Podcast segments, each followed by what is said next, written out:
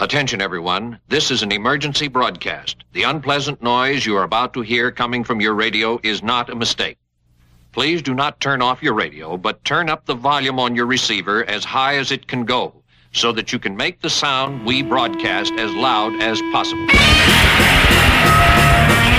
The monsters will now start attacking Tokyo.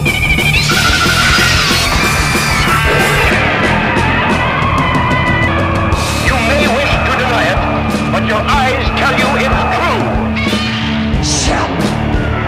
I'll turn up the sound so you can hear the monsters dueling to the death. And welcome to episode 167 of the Kaiju Cast, a podcast 100% dedicated to Godzilla and all of his rubber suited foes. My name is Kyle, and this is the third episode of February 2016 and our Daikaiju discussion for Godzilla versus Space Godzilla. Joining me here in the studio for this discussion, we have Brian Hey, what's up? and Rachel Cook. Hey there. Martin Vavra is here, Hey, folks.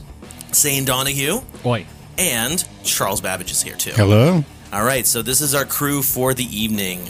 We are going to embark on a mid 1990s Heisei era kaiju romp. Yeah. So we are going to get into the discussion very soon. We also have some news and pickled ginger. Woohoo.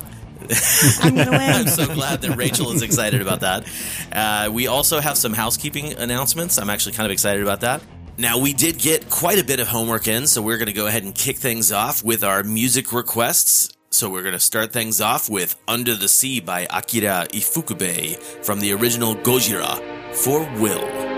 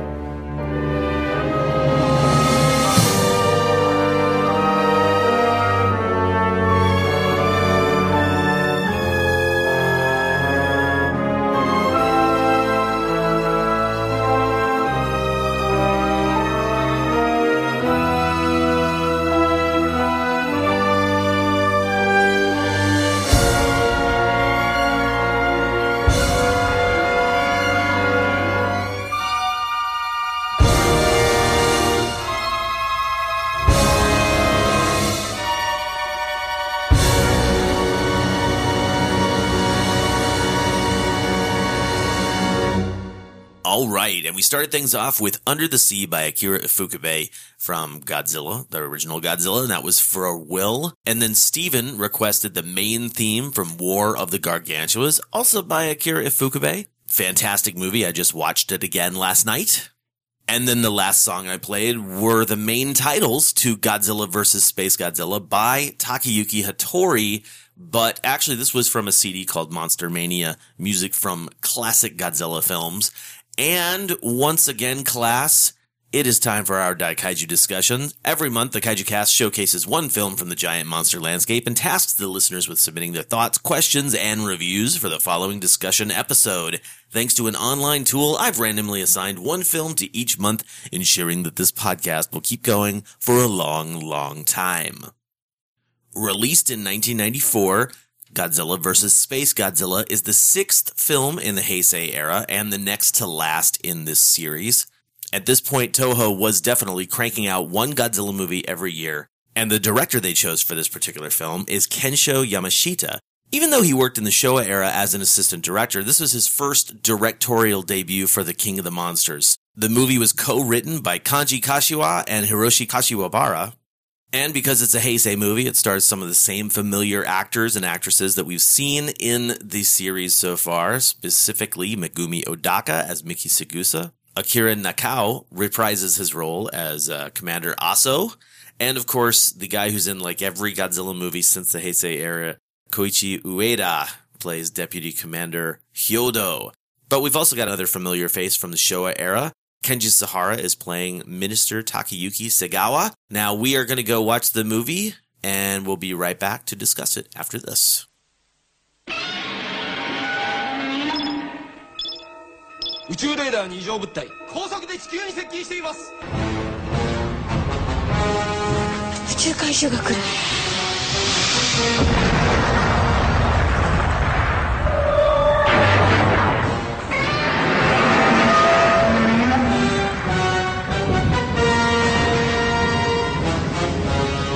ースゴジラを倒せるパイロットはお前しかない赤い新降臨。私たち人類への警告だわ。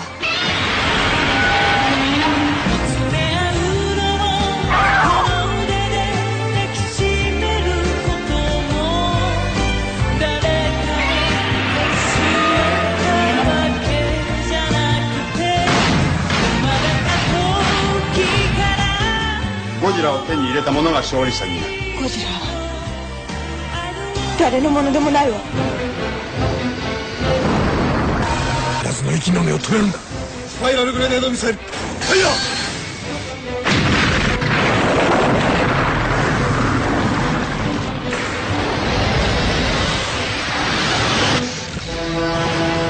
今地球の存亡をかけた最終戦争が始まる。ゴジラ対スペースゴジラ12月10日公開 And these fine folks were just subjected to uh, over an hour and a half worth of Godzilla versus Space Godzilla, and we're going to talk a little bit about their thoughts on it. First and foremost, who was watching this for the very first time? I'm looking at Rachel. It was yes, I saw it for the very first Okay, time. so you were the only one to. This was your your uh, your Space Godzilla cherry pocket. It's the main Look at voyage me, yes. All right, so it felt like my first time. I mean, it's Yeah. been a long time so since I've Charles, seen it. when was the last time you think you saw the movie? oh my god, 15 years ago. Okay, all Yeah. right. Bootleg of some kind. it would have had to have been probably Yeah. right. Uh, what about uh, you saying you'd seen this before? I'm sure. Oh yeah, many, many, many, many, When- many times. Yeah, when I started college in '93, I remember getting like a photocopied, uh, like fanzine, Godzilla fanzine that had all the bootlegs in the back from a place in Texas, and I bought like the four that were available at the time, and I remember just just watching them all in one sitting, and Yeah, like yeah. watching how they progressively got worse.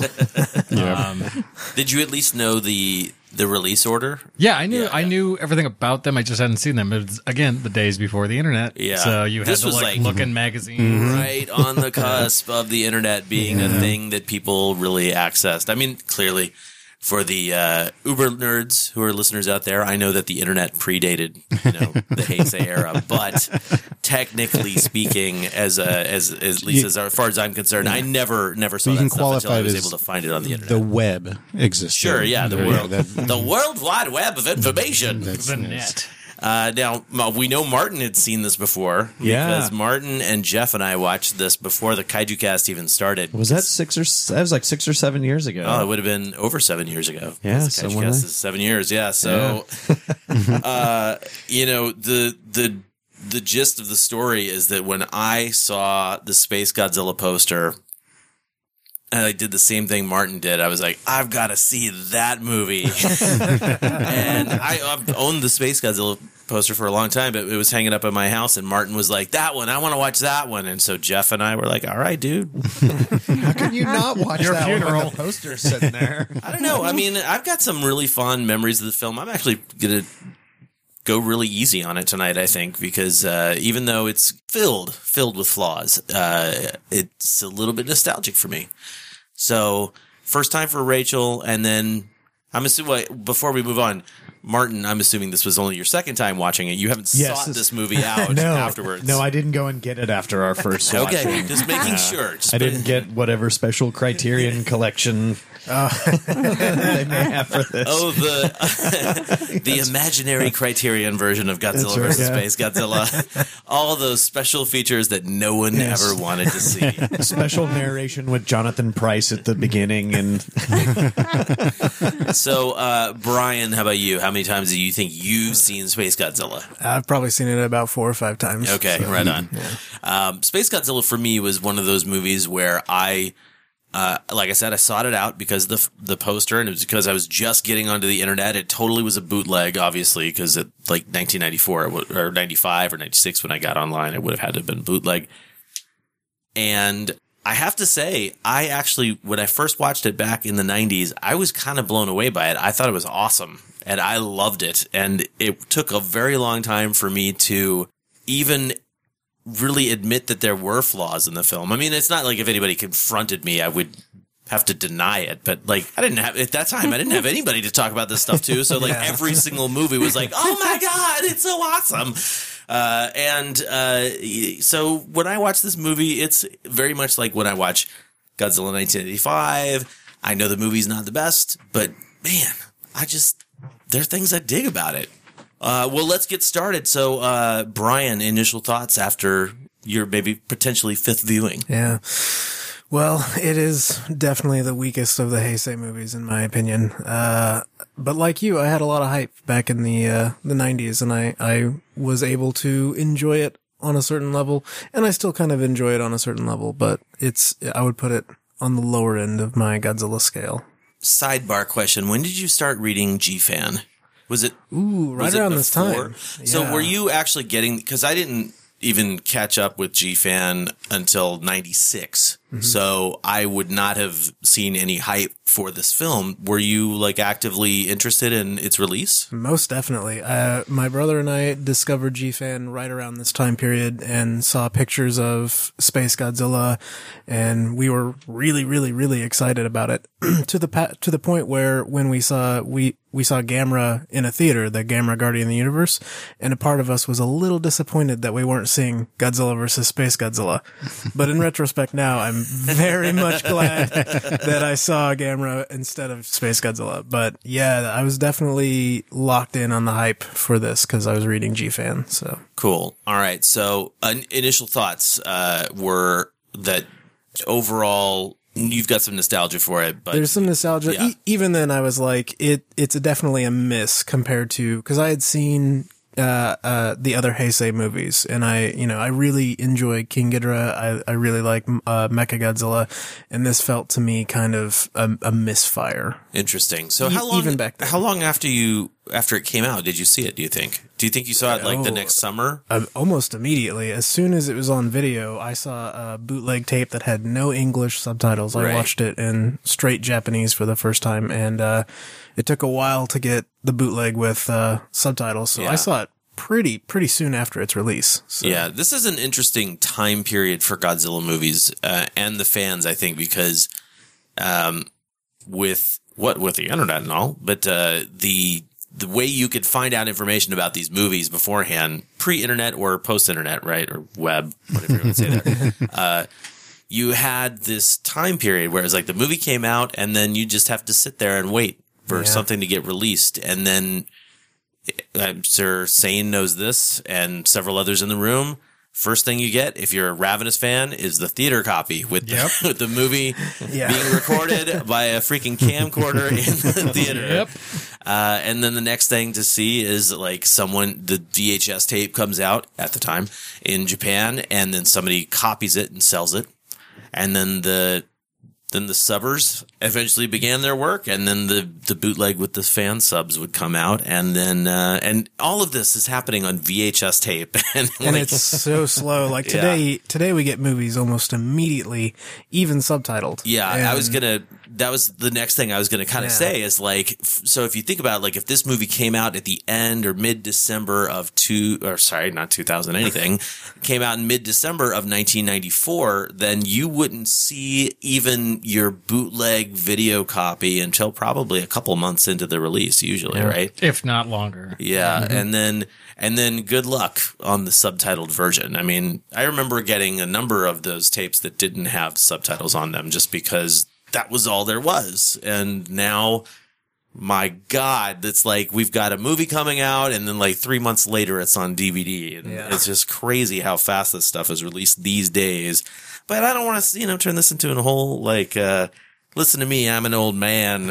and, and, and when I used to watch movies, I used to have to go uphill the snow both ways. Uh, but uh, it just for me, I, I have a lot of love for this movie, and even though I know it's not not the best, um, Rachel, first time you've seen the movie, Yep. what are your initial thoughts? I think there's it's definitely a mixed bag. There's parts of it that I really enjoyed, Okay, and then there's parts of it I just I was really confused um, about the whole plot. So I, I think that it was really convoluted, and so um, so I think that has a lot to yeah that um, I had fun with, and I liked the movie, but overall a little bit too complicated. you think that the what was the complicated part of the? Was it I- just like the I think that- general? There's they, they're throwing too much stuff in. Yes, yeah. is this I the think, version of? Is this like the Heisei era version of Godzilla Final Wars, where they just throw Yeah, so much stuff? totally. Yeah, where it's like, okay, there's like different, all these different teams, and there's like Project T and Project M, and there's um like the Miki storyline of her with, and they- they bring in Mothra and the twins, like, and she can, you know, have the te- tele- telepathy and uh, can see Godzilla coming and whatnot, and then, but then there's also like the guys like I guess it's the G Force team, is it that's landing on the island and um but then there's the Moguera team as they all have well and, then they seem to cross over and and yeah, and it's just I I don't know, there's just a lot going on and it was a little bit challenging to keep up with I felt like so. Yeah, I, I think I think when I was younger, I just let that stuff wash over me. I didn't Right, like- to it. yeah, it is that kind of thing you can just kind of like just roll with it, you know. Like you don't really need to know what's happening. But. So overall, a little too convoluted, a little Yeah. too much going on. Maybe Mhm. streamline it down. right. All right, Yeah. Mr. Vavra, initial thoughts on your second viewing. my second Godzilla. viewing, which is a rarity for me, and uh, even though it's it's been a little over seven years, I have to tell you there was some nostalgia for Okay. this with me because I remember that time when I'm like, I want to see that film, and then I watched it and I was like, what did I just see? Because I didn't understand it because I had like what you know two or three Godzilla films under my belt throughout my whole entire life at that point in time. Yeah. throw in a couple of MST3K versions, so like I'm I was not prepared for what I saw. And this time to go back, I'm thinking this, I had just moved to Portland. I hadn't been here that long. Jeff's like a new buddy. I just met him. like I'm being introduced to all these new things that are all these great parts of my life now. So I was thinking about that while I was watching this film and all that I've been through with the grand experiment. And so, you know, I already, it was kind of like I remember how I reacted to it. And then watching it through this time, it's like, oh, no, that wasn't so bad. Yeah. this was okay. And and look at what it spawned for me. All right, Sane. What about you, man? Oh, where to start? right? Um, it's always the hardest question. Yeah. Uh, for all of its story deficiencies, I always felt like what a what an absolute shame they wasted such a great monster costume on such a weak movie. Mm. He's fantastic. He's a great looking monster. Even though, and I find this with Destoroyah too, uh, it is vexing to me to watch these incredible costumes that literally don't move. They stand stationary, rooted to the ground. They make beautiful you, sculptures. yeah, they never. I don't think you ever see Space Godzilla walk, not once. And I want to say you barely see Destoroyah walk. It's And- more like they shoot him from the knees up, Yeah. moving along, but you Yeah. don't get to see it. really even moves then- more when it all splits. of all Yeah. of those movies. Yeah. I mean, all of the monsters in these movies, especially the Heisei era. I I would say any uh, advice I could give to filmmakers is like never film the feet. The fi- the feet. The feet will always look fake, fake, fake, fake, Yeah. and uh, yeah. So like the scenes where like Godzilla falls over and his feet are like super flat on the bottom, and I'm just like, yep, that's just, that's what I'm talking about. yeah, I would imagine the same thing goes Yeah. for the Space Godzilla's feet. And Oh, I'm sure. I'm stuff, sure. yeah. But uh, I, uh, the thing that's struck me in this one that it hadn't in previous uh, viewings, which I've seen it countless times. um, what is Space Godzilla's motivation? It kind of shows up. It traps little Godzilla, which it should have just outright killed it. Like honestly, uh, except for it plays such a pivotal role in Destoroyah, but Right, right. but and then it flies off and creates some crystals in the middle of where was it Kyoto or where Fukuoka. the wherever Yeah. it's supposed to be. it's uh, the lower third major island. Of Japan. Put your glasses back up on your nose. um, uh, but then it uh, it's is it it's a unique creature? Is it going to conquer the Earth? Well, for what purpose? It's the only one of its kind. I mean. Technically, shouldn't it be trying to mate with Godzilla? Or, I mean, they are the same species after all. In fact, they're kind of the same creature, technically. That would have made a much different film. Yeah. but it I, has always, I always considered it to it's be just- territorial. Yeah, it's just an evil monster. It's just Yeah. moving in on Godzilla's territory. They It's like- even like solidify that in the end Yeah. by like saying, "Oh, if we don't, you know, clean up our act, more evil Godzilla cells could go into a space rift and create this mon- monster." so dumb, but I love it. Uh, Charles, what about you, man? well, I got to say, first off, I actually like it. I uh, I agree with Rachel. There's uh, they threw in, I think, too much. Okay. and and if you don't have a frame of reference, and, and I never watched these in order at the time, and so if you hadn't seen a couple of the previous movies, you can get a little confused Yeah. about who's who and and what's going on. But but overall, that aside, as as I've said before, I like monster action. So Yeah. I like the design of Space Godzilla a lot. And, uh, uh, even though, like Sane says, there, there's not a lot of, uh, hand to hand combat, I still like it. The miniature stuff is still fun. And, Yeah. uh, yeah, and, uh, sparkler budget on this particular must, must have been huge. Exactly. yeah. I, I have a feeling that Koichi Kawakita, the special effects director from the Heisei era, basically just bought glitter and and, uh, and magnesium. candles? Yeah, Yeah, and in magnesium, bulk. yep. Like he just had like somebody walked into a warehouse was like, "Whoa, dude, this is a bad idea." you got fireworks and glitter everywhere, and he's like, "Yeah, you know, use it for every film." Yeah, and there's a couple of things you know that that grab me. The uh, near the end, you know, um, Moguera is on the ground, destroyed, and they they walk up it, in this um, you know this fully destroyed section of Tokyo. It's not something I feel like I see a lot in the older movies. Oh, the down on the earth. Yeah, view, down on the, yeah. the, the down on the earth view of of all the devastation. Sure, yeah. And it made me think of it. Actually, I thought it all looked really, really great. Um, and but it made me think of uh, uh, the IDW uh, Godzilla Cataclysm, where everything starts kind of from that point. Mm-hmm. Oh in yeah. time. So the And- Cataclysm for the listeners was uh, the series set after Godzilla and all the other kaiju had ravaged the the land, and you had like it was almost Attack on Titan esque, where there were like little pockets of humanity, Yeah, and they had exactly. to like everybody was praying like the monsters don't come back. And Yeah, of course, they yeah. come back.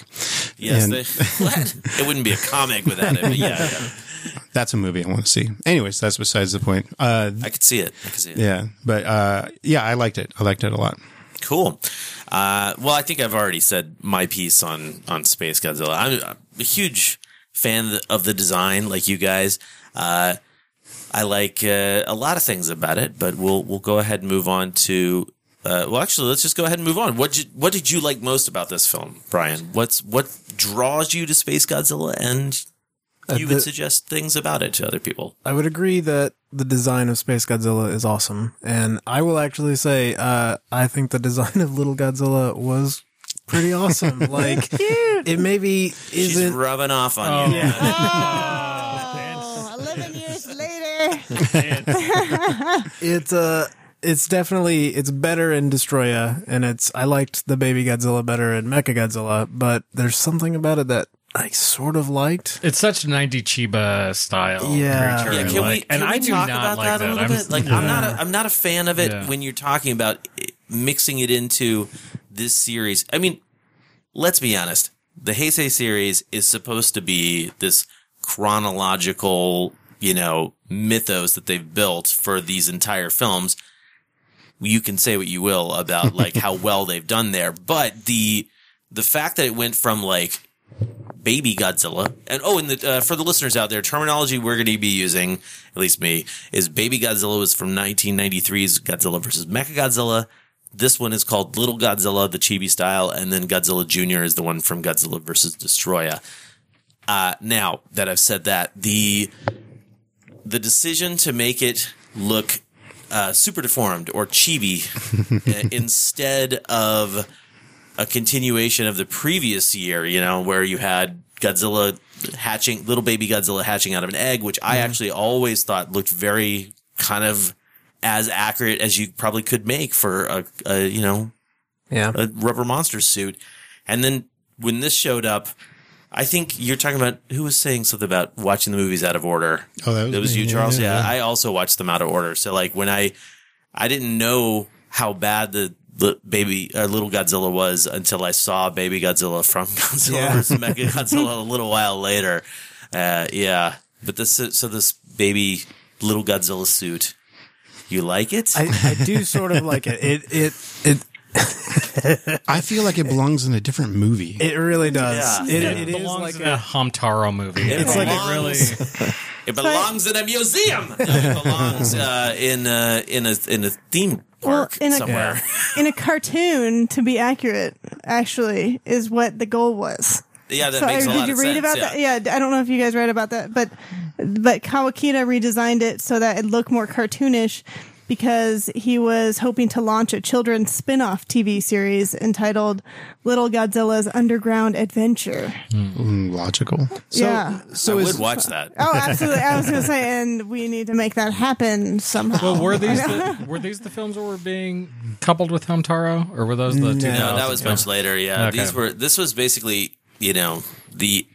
Actually, you know what? This is very much like Son of Godzilla was, right? Mm-hmm. Where it's sort of this last ditch effort. Our ticket sales aren't what we're, you know, anywhere where we need them to be. So we're going to throw something in and be like, all right, what can we do to get new people in? And, uh, you know, with Godzilla versus Mothra, that was like one of the highest box office movies of, uh, you know, of the series.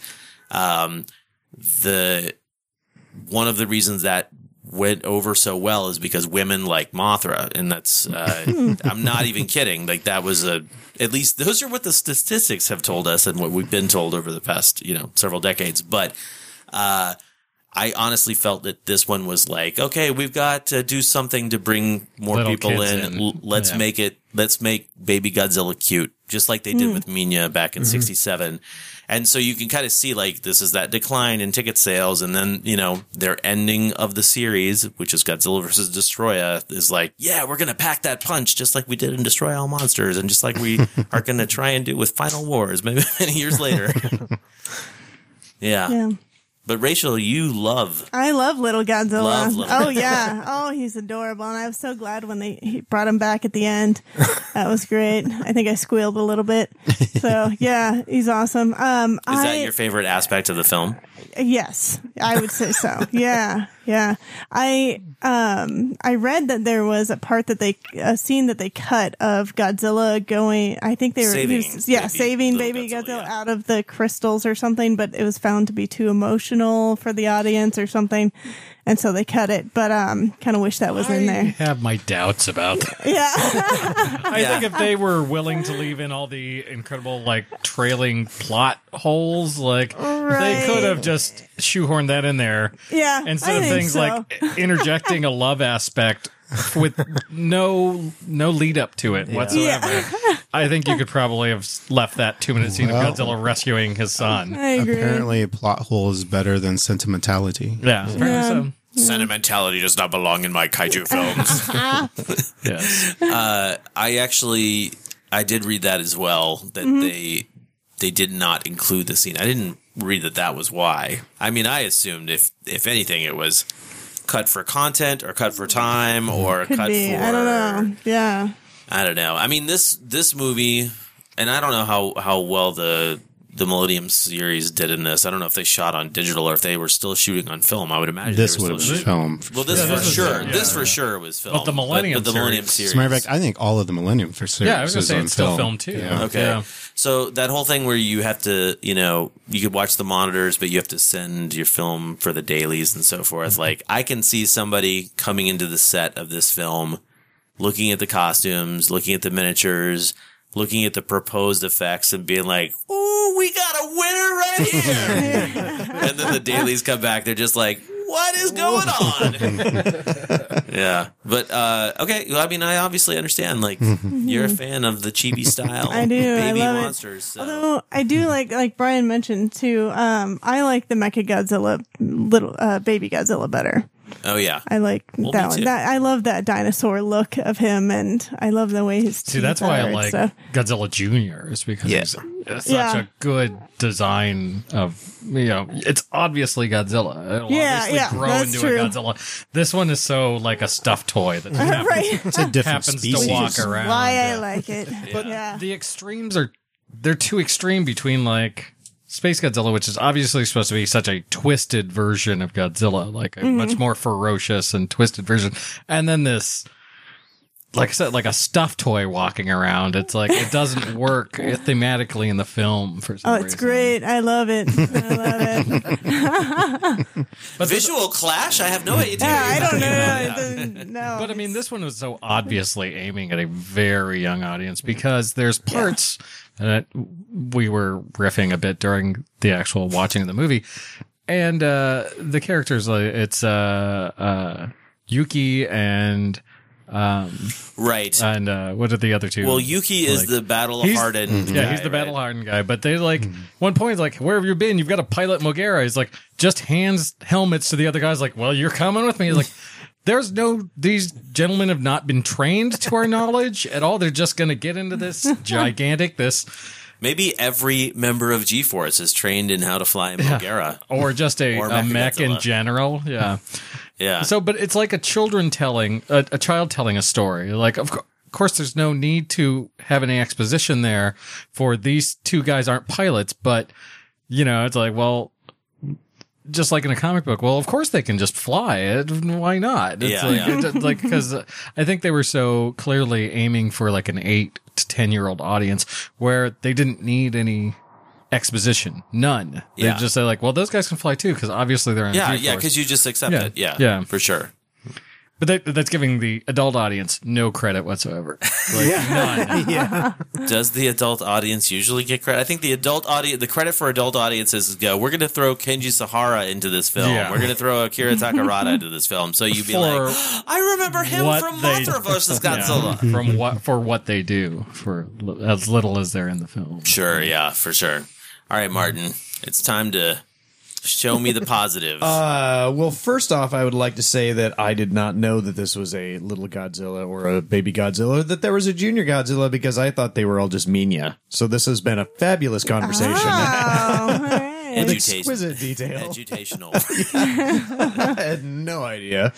Um, so I will have part of this will come back in the complaint section, but uh, like the suit designs mm-hmm. and the miniatures were really great. And I have to say, like there was the the limited mobility that we talked about, no moving around, stuff like that. But having the that big battle at night, one of the big issues that I've had with a lot of the way these are filmed is they film in the day, and just there's no perspective. The way the cameras are set up, and it all looks, even when the miniatures are great, they still look like miniatures. It looks like you know, it it looks extremely practical, and there's something about this night setup and shooting and the way it was lit that it it had depth it had perspective it had a, a just a lot more texture and it just felt more visceral and I, and I have to say that made getting to that point worthwhile Cool. it was really good in that whole final section in there, despite the lack of movement in the creatures and all that. And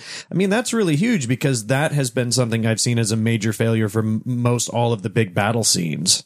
So yeah, I thought that was pretty great. Right on. That's that's high praise. Nice work. Yeah. All right, Sane. I've been working on that one for an hour now. All right, Sane. What do you got for me? Give me something you love about Godzilla versus Space Godzilla. Uh, well, it's got a brisk pace, that's for sure, and and and I mean the the continuation from the continuities of the previous films is is nice because they were telling people like, well, you've got to have enjoyed these other films. You've had to have seen these other Sure, films yeah, yeah. to to uh, t- take away some of the characters' motivations from this one. Was that successful? Not particularly in this one because there was a lot of characters there just thrown in very rapidly, and you're kind of expecting like these guys have backstories. I don't remember them from previous films, but uh, but I do enjoy it, and I have to agree with Martin. Like the night shots help. I I think there's probably better examples of the night fighting in the Heisei series that I think it looked. This one did to me felt like there was just a black curtain behind him the whole time. Uh, the, the miniatures for like the tower falling down, I thought were excellent. They're amazing, yeah, yeah. great. Like they're one thing about any of these miniatures and, and I guess at this particular one, since this Godzilla would have been the 324 foot tall Yeah, Godzilla. this, this would have been in the Yeah. 100 meter range. yeah, Godzilla. 100 meter range. Yeah, yeah. So the miniatures are actually getting worse at that scale because they're, it's hard to capture that kind of detail in that. But these ones seemed like they were really good. They were like this, the buildings were falling apart well. Yeah. We'll put it that way. They don't, they don't look funny. It doesn't look like a bunch of talcum powders just Sure, yeah. flung out and they whenever didn't do cars it. on this. That was one of the things I noticed. Yeah. There's Yeah. like no automobiles. They left no. all that I, out I think specifically. I honestly think that you know, it, you know, and I have a huge amount of respect for Koichi Kawakita, like I said, the special effects director Mm-hmm. Yeah. from this era, and he, I think. Yeah, I will rag on him every once in a while for like the glitter or the excessive smoke or the Yeah. weird amalgamation creatures that can explode apart with just energy blasts. Yeah. But uh, I, you know, he d- obviously was learning from his mistakes in the previous films. I mean, Godzilla versus King Ghidorah has some of the worst miniature effects. Oh, it has some ever. terrible ones, yeah. And I think that he learned from that experience, and he goes, "Oh, you know what? This is where I don't show the shaking of the glass in a Godzilla in a, a building Godzilla is about to attack because it's just not going to look right." Mm-hmm. So, yeah, I would I would agree with that. I think the the miniature work in this film was while maybe not amazing, it wasn't obviously terrible. And that's a big, dis, you know, big uh, line to cross in a Godzilla film. So, uh, I hear you. I hear you. Uh, were we, we were at you, Char- Charles, right? Yeah, well, having uh, four other people in front of me, they cover a lot of the points that I like. I mean, Martin hits on the, one of the things that I liked as well is the the nighttime battle. I like the nighttime battles whenever they happen in, in Godzilla movies because I feel. Yeah, like, like Sane's correct. It kind of does feel like there maybe there's a black curtain hang, hanging behind them, but but I think there's more drama to it. There's more atmosphere, as Martin says, and uh, that's certainly one of my favorite aspects of this. And I liked, I like a lot of the miniatures, including Mo- Moguera, except I have one complaint about it that I guess maybe we'll come back to, but, uh, but, uh, uh, I, that's really ultimately my favorite parts of the movie is, is the design, the miniatures. It all worked for me. the execution of all Yes, that, right? yes. Yeah, very cool. Uh, so actually, I have I have something that I don't know if I've ever heard anybody talk about in in terms of praise for Godzilla versus Space Godzilla. Um, if you think about the Heisei era, most of the time Godzilla is the bad guy in the Heisei era, which I love that about Godzilla. I don't think he should be the good guy. And I think the only way you can make him the good guy is just like they did here, where it's a territorial thing. You've got another creature who's a bigger, badder menace than Godzilla. And you, you know, one of the best parts about got the original 1974 Godzilla versus Mechagodzilla is that whole thing where it's like, Godzilla can't defeat the bad guy on his own, so he has to get help from somebody else. And that's what you don't see in the entire Heisei era until this film, really. You kind of see it a little bit in Godzilla vs. Mechagodzilla from 93 because Rodan coming but Rodan come in, comes in and saves him. But it's different because like Mechagodzilla, Super Mechagodzilla at that point is actually supposed to be the good guy, and Godzilla is sort of this weird bad guy, good guy, neutral thing. And in this film, clearly he's ha- he has to be the bad. I mean, he has to be the good guy to beat the big bad, and that's what I'm like. Yes, it's back to what people should be loving about these movies. You know, the the intricacies of the fight might be simple, but the fact that Godzilla has to team up with somebody else and they have to use their brains because they do. I mean, even though it might be silly in the in the in the context of the film, the fact that they're noticing that Godzilla is attacking certain aspects of Space Godzilla's defenses and that the humans and Godzilla are going to work together again, which is, I think, really cool, especially, you know, as an anomaly in the Heisei era. So I think that's probably one of my favorite things about this film. Uh, there's lots of ne- negative things that can be said about Godzilla versus Space Godzilla. What would you change, Brian, if you were going to tell Kawakita or the director? What would you be like? maybe, maybe not so much the love story or something. Yeah, definitely. The script is is is all over the place, and it, there's no focus. Uh, it, it- the monster movies that I like really kind of focus on a set of characters that I can kind of get into, and this one was just really all over the place, and the characters were never really well developed. Like I like the idea of Yuki being this guy who's like, you know, his friend was killed by Godzilla, which is actually footage from. Godzilla versus King Ghidorah, right? Of, No, uh, from Biollante. From Biollante, Yeah, so, okay. so that was the co- that was the connection there Mhm. because in Biollante there was uh, I think you know Lieutenant Gondo or something Sure. like that, and he he was the one that turned around to Godzilla was all like, "Hey, you should stick to smoking," like, and then Godzilla destroys the building. yeah yeah i mean that's that stuff's really cool like a Yeah. soldier that wants revenge it's but it's never it's never really well realized he he doesn't really he doesn't really bring it i think so and it's not not really his fault like it's the script i think that's just kind of weak Sure. Yeah. so. I actually did, you know, I, I think one of the biggest flaws of the Heisei era in general is just that the act of filmmaking, story making just is kind of meh. Like mm-hmm. not, it's not like somebody goes, who's the Akira Kurosawa of 1994? He should be directing this film. You know, like there's no, and not like they would have said that, but there's just, it seems to me like the, the movies from the 90s are all kind of pretty kind of okay mediocre, but like nothing that makes me go, whoa, that was a great, great film. Mm-hmm. You know what I'm talking about, right, Sane? They are workmanlike. they were constructed under the company system. They knew Sure. that they wanted to create a film in this genre that year. And so they had their studio crew make this movie. They didn't have anybody with a vision to make this movie, which is, I think, the downfall of a lot of the Heisei series. Sure, sure. But I, I'm, I'm even talking about like, like Zeiram. Oh yeah. Oh, right? Like God. I love Yeah. Zeiram. Oh, I yeah. love, love, love that movie. I Yeah. love that one. I love the sequel, but mm-hmm. They're flawed films. Oh, certainly, because they were made in the '90s, and like I just want to say, like Japanese filmmaking wasn't up to snuff, and you know to to accomplish what they wanted. But part of the reason that I think that's the case is that you know they they're just able to suspend their disbelief on some areas, and you know that's cool. Whatever they see on screen, that's cool. It doesn't matter. So anyway, sorry to interrupt. Uh, no interruption That was- All right. So Rachel, what about you? I'm gonna go with I didn't like the music. Okay, so the, let's That's Oh boy. Yeah, that- So the composer for this, I'm not going to go too much into it because I still haven't finished my uh, Monster Music Mania episode that covers the Heisei era's era and the Millennium series at least. But uh, Takayuki Hattori is the composer. This was his first Godzilla film.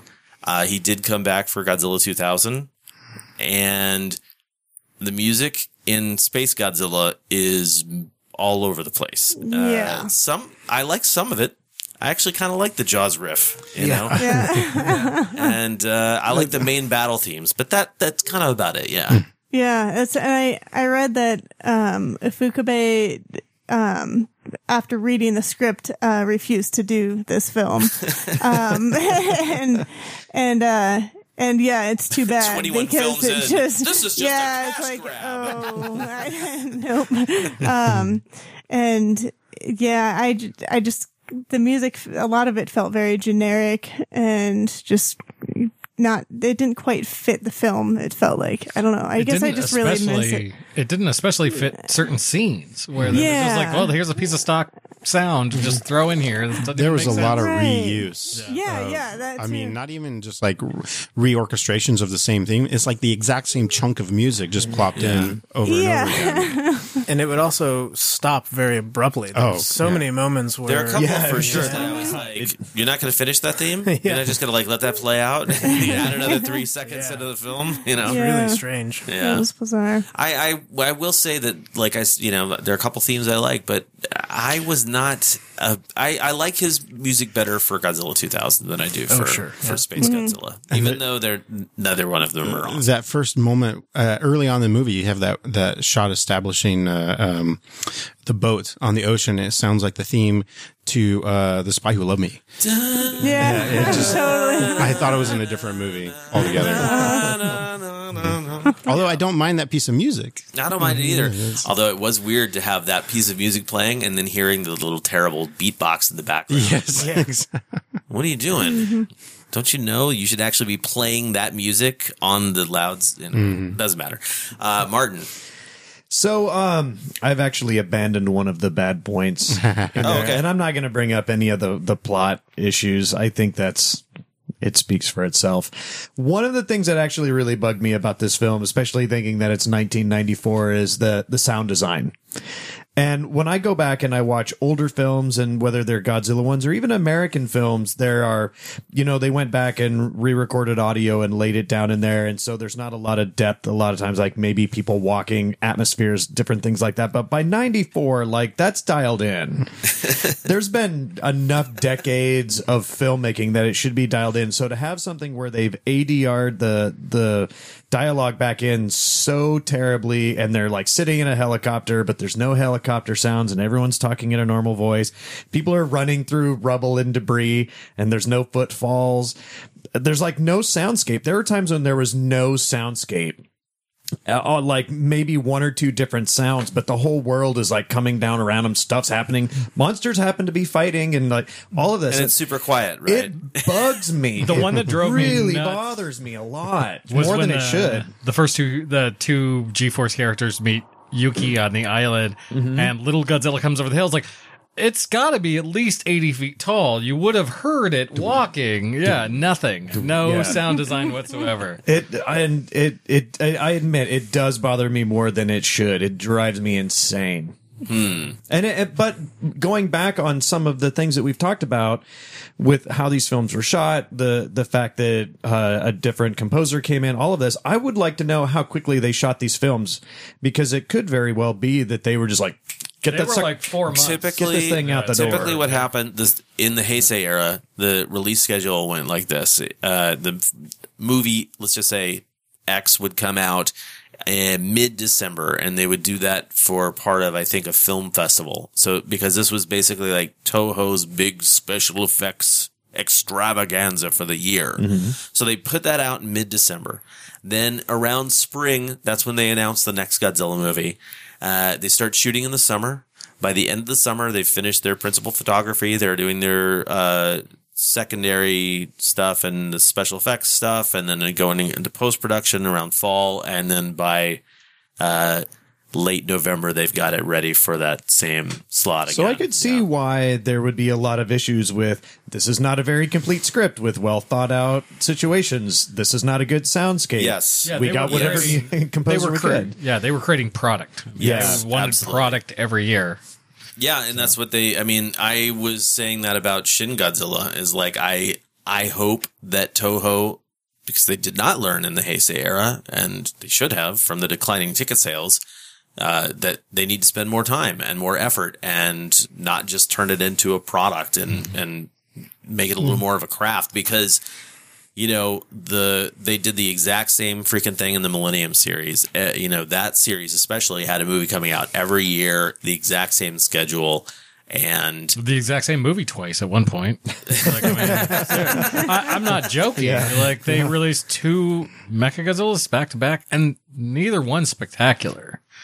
Whoa. this is not a discussion about Godzilla X, Mechagodzilla, or Tokyo SOS, Yeah. but uh, I will tell you that I somewhat disagree with you. on that. But the, Each their own. yeah, yeah, totally. But uh, so with that schedule, I think that that schedule is is with the schedule and the money they're given to make that happen. I just think it's not enough. Oh, absolutely. And you know, you've heard me say this a lot. You know, I think they did the best they could with what they had, and that's not how I feel about Space Godzilla. That's not how I feel about a lot of the uh, sorry, not a lot of the Heisei movies because I honestly feel like Toho as a company relied too much on the formula, relied too much on what you're saying, saying about just creating a product. Like we've got to get it to, you know, this is how we do it. And this is how we do it. You know, we're not going to make any changes. We're not going to break the box too much, break the mold too Why, much. why put effort into it? It's already working on, on all these. Yeah. Yeah, except the logic there is that it wasn't because the ticket sales 'Cause it were was diminishing down. returns, yeah. That, but that's assuming that they were paying enough attention. And by then, it might have even been like, we got to get another one out because something ain't working right. Get another one. Yeah, I would imagine that uh, you know you wouldn't really see those box office receipts until mid January, early early February Yeah. to really know how the movie played out because I have no idea how long they stayed in theaters for in Japan. And by then, they were probably already working up the next one.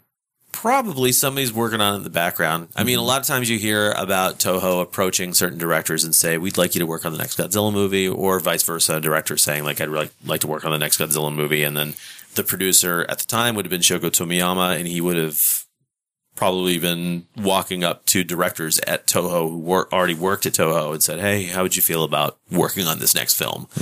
Um, and then you know that's when the that's when the process goes. But back to your point, it's definitely definitely a much smaller cycle than than should be. I think for these films, it'd be kind of cool if they did them every other year and they had two years to work on them. Imagine Yeah. what could have been. anyway, uh, where did we leave off? You Yeah. sane. You know, uh, it's funny because I, I, I imagine the re, uh, the listenership of the podcast at this point it probably that just thinks I'm just some hater that I just I don't. I love these movies. They're fun, but they have deficiencies. Yeah, and this one has the most. wrong with pointing out the deficiencies. Yeah. Um, one of the things that is uh, that I really just do not enjoy about this movie is the fact that uh, I found this in the Heisei series in general is that they wouldn't make new roars for their monsters. They would do like Ghidra's roar was Rodan's, Rodan's roar, roar, yeah, which yeah. drove me nuts. Um, and this one was Biollante's roar, and that drives me crazy. Like it's it's Biollante's roar. It's that modulated whale song roar. In fact, Biollante sounded better because I had the like distortion at the end of it that made it sound kind of like Godzilla's roar. Sure. But I just like just recycling something that even like that is Yeah. such a cheap thing to Yeah. do. And I think I want to say Battra's roar was Rodan's roar too, if I remember correctly. Yeah, the haste, Uh, but I, I mean, I don't generally give too many uh, points on new roar design, just because it seems like that's been the problem since the very beginning of kaiju time. Is like everybody goes, "Oh, that's a cool roar. We should just use that for our monster." like, Well, yeah. That's why you get uh, Baragon and Varan sending a really, Really damn close, close, sure, you know. yeah. Uh, but yeah, I, I hear what you're saying, man. But uh, I was going to say the other thing that, like, probably the biggest uh, single issue I have with this movie is there's a huge section in the center, uh, center that has like a mafia subplot that doesn't go anywhere. it doesn't make any sense, uh, other than to illustrate it. Uh, this good 12 minute scene of uh, Miki being abducted by mafia for no reason, just to demonstrate later that she has telekinesis. Well, and that's by by the yeah. the the mad scientist who turns out to be a bad guy was a good guy. Who just dies anyway, anyways, so it doesn't make a They- difference. He kind of looks like a Japanese Rondo Hatton. Yeah, exactly. And- Yeah, yeah. Well, and I think one of the other deficiencies of the Heisei series is that they would have the same actors be in subsequent movies as different characters, and that was always a little frustrating. It's like, yeah, there's definitely the- there's they had a staple of actors that they there's used over one and over dude again, which they did in the Showa series too. Yeah, but like But- the, it's it's weird because since every movie you know has the continuity, Mhm. you're almost like, oh, it's that same guy. Oh wait, no, he's a different Oh, no, he's a character this different time, or a different lady. Yeah. So, yeah, and the uh, and this is a side note. Uh, every time there's a gunfight in any Heisei era Godzilla movie, the the place is just filthy with steam pipes. There's just like steam pipes constantly being shot. It makes no sense. Like even on spacecraft, like in Godzilla versus Mecha or uh, Ghidorah, like like just steam pipes, steam or CO two, just like all over the place, just everywhere. Well, I'm sure the effects guys in this room have no idea why that was, was a staple in the films. All right, Charles, what about you, man? All right. Again, everybody's pretty much covered, and I agree with most of these points. The uh, the script is all over the place. The the that's you know too many things thrown in. Uh, uh, uh, I think my only complaint that I'm going to throw on top of this is they have this giant mecha character that looks clean. And I'm like, at this point in time, doesn't anybody know how to weather? Yeah, he's their mechanical he- it- stuff. It, I mean, betrays its miniature origins when you I mean, just make it that clean. It's it's it's like they never saw Star Wars and just learned how to dirty something up a little bit. It would absolutely make sense for Moguera to be like super clean at the very beginning, and then especially after the but space not battle. long. It's the uh, it's the Power Ranger Zord thing. It's like Yeah. uh, it really looks phony. I because never thought about that until this viewing about how oh my god it's a Zord. Moguera is basically like Eh, yeah the, eh, the power his- any any Sentai hero robot His design change is till pardon. his design is my least favorite of the th- uh, element of the movie. Yeah. Yeah. his head drives me nuts. It looks like a, you know it's a pheasant or something like that with that Yeah. with that Well, with that even drill nose. I doesn't mean, even have the charm of the original. That's the problem. It's like yeah, that's that's the original is so great, and Yeah. the new one is a step down. Totally. Big yeah. Time. He's so rad. Yeah, yeah. I do love the charm. original. I love the original so much. I, yeah, the original Moguera is got like They it's used the so blade on the original. Mm-hmm. retro, so retro looking, and I applaud Toho for bringing, Attempting, yeah. bringing Yeah. something old into the new and something obscure, right? I mean, that's mm-hmm. kind of I think that's Ye- cooler than the fact that they that Moguera's in the movie is like, oh, they went for like the Mysterians. It's not even really in the Godzilla Yeah. like continuity. it's it's it's a minor complaint, but it's Sure, yeah. it's probably one of the few complaints I have. But I, I can understand it, man. It's all it all builds, right? Like you put it all together, and that's sort of like, yeah, this is why the movie isn't a success. You know, it, mm-hmm. it's too bad. Uh, what would I say negative about this film? I didn't think of anything. Um, I mean, sure, there's little things like, man, Blu-ray high def digital, pr- you know, presentation of this film is not kind to the wires. to a You lot of the suit effects in general. I saw a lot of seams. I A lot could of see. seams, yeah. A lot of light. I saw a lot of light bleed actually Yeah. from like the the lights inside the suits. Yeah, I saw it in the mouths a lot, and Yeah. uh, and Little Godzilla I could very s- clearly see the Velcro seam for the Yeah. back panel to get the. I assume the little person that was. Little Frankie. Um, yep. Uh, I would say that I guess my biggest complaint is that uh, the overall expectation I had from the amazing, beautiful art from Noriyoshi Orai's poster was a million times better than the actual film. But you know, I like I said, I I got a love, a lot of love for this film. So You can say that about all the posters, though. too, 'cause I remember the one for Mechagodzilla seeing again the poster before the movie, and it's like, Yes. oh man, Yes. look at Rodan. He looks, he looks am- amazing, and then he's a puppet. he's not even a man in a suit. Eh, we're just going to end the podcast here, and I'm just going to start drinking now. I'm going to start thinking about the the times I lost, hoping Rodan would look better than that. Anyway, uh, I you know, let's move into our final thoughts, Brian.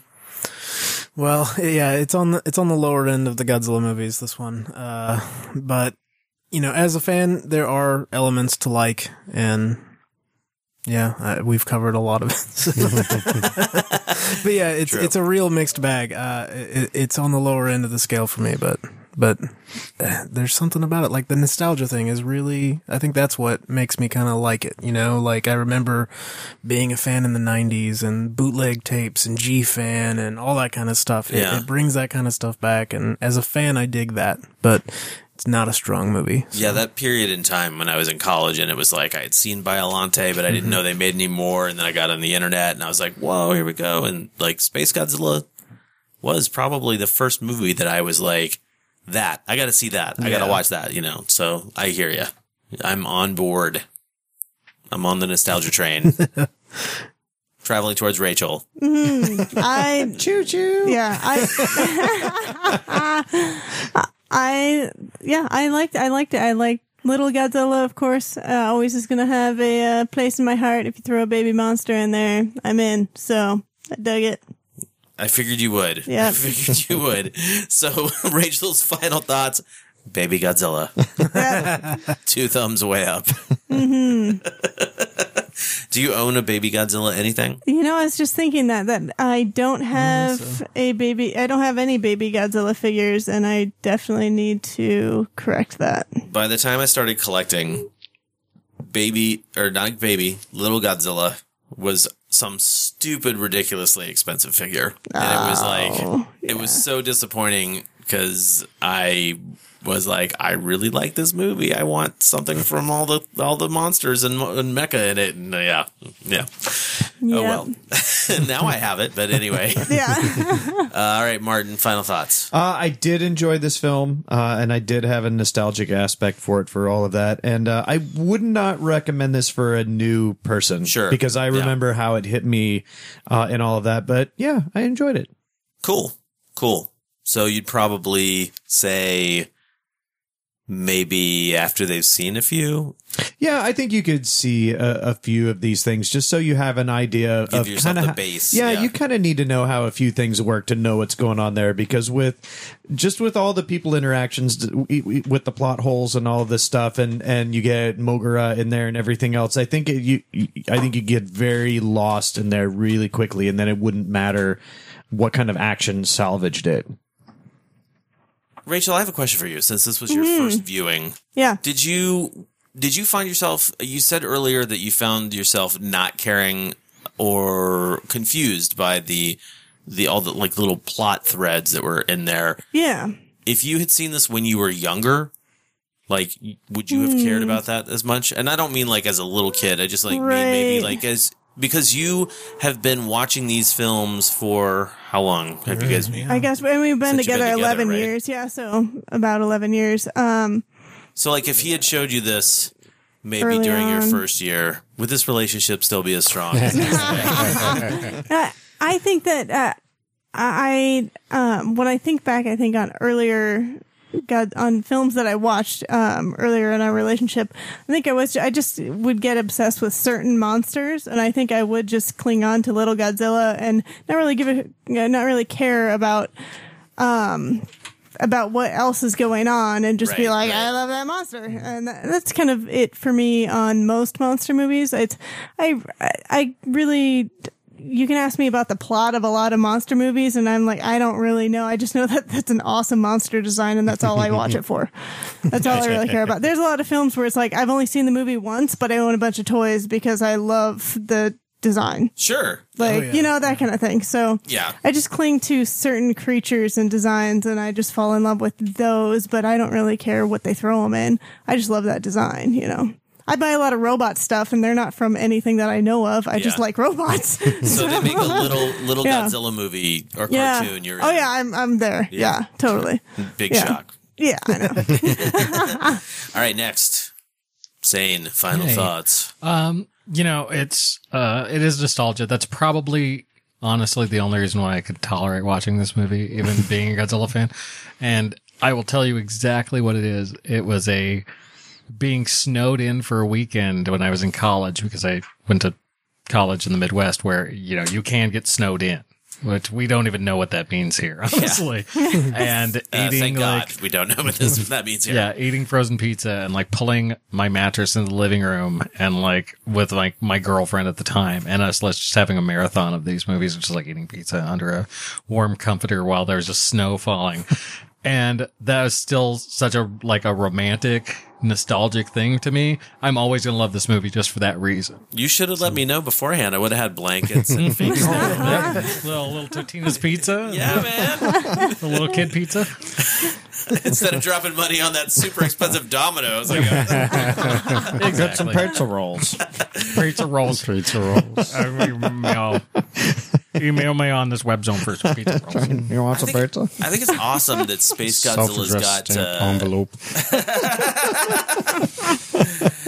uh, I think it's awesome that Space Godzilla's got its nostalgic hooks in at least three of us here. That's. Uh, I think that actually speaks volumes for what it had potential for, at least. Yeah. Uh, so Charles, final thoughts on Godzilla versus Space Godzilla?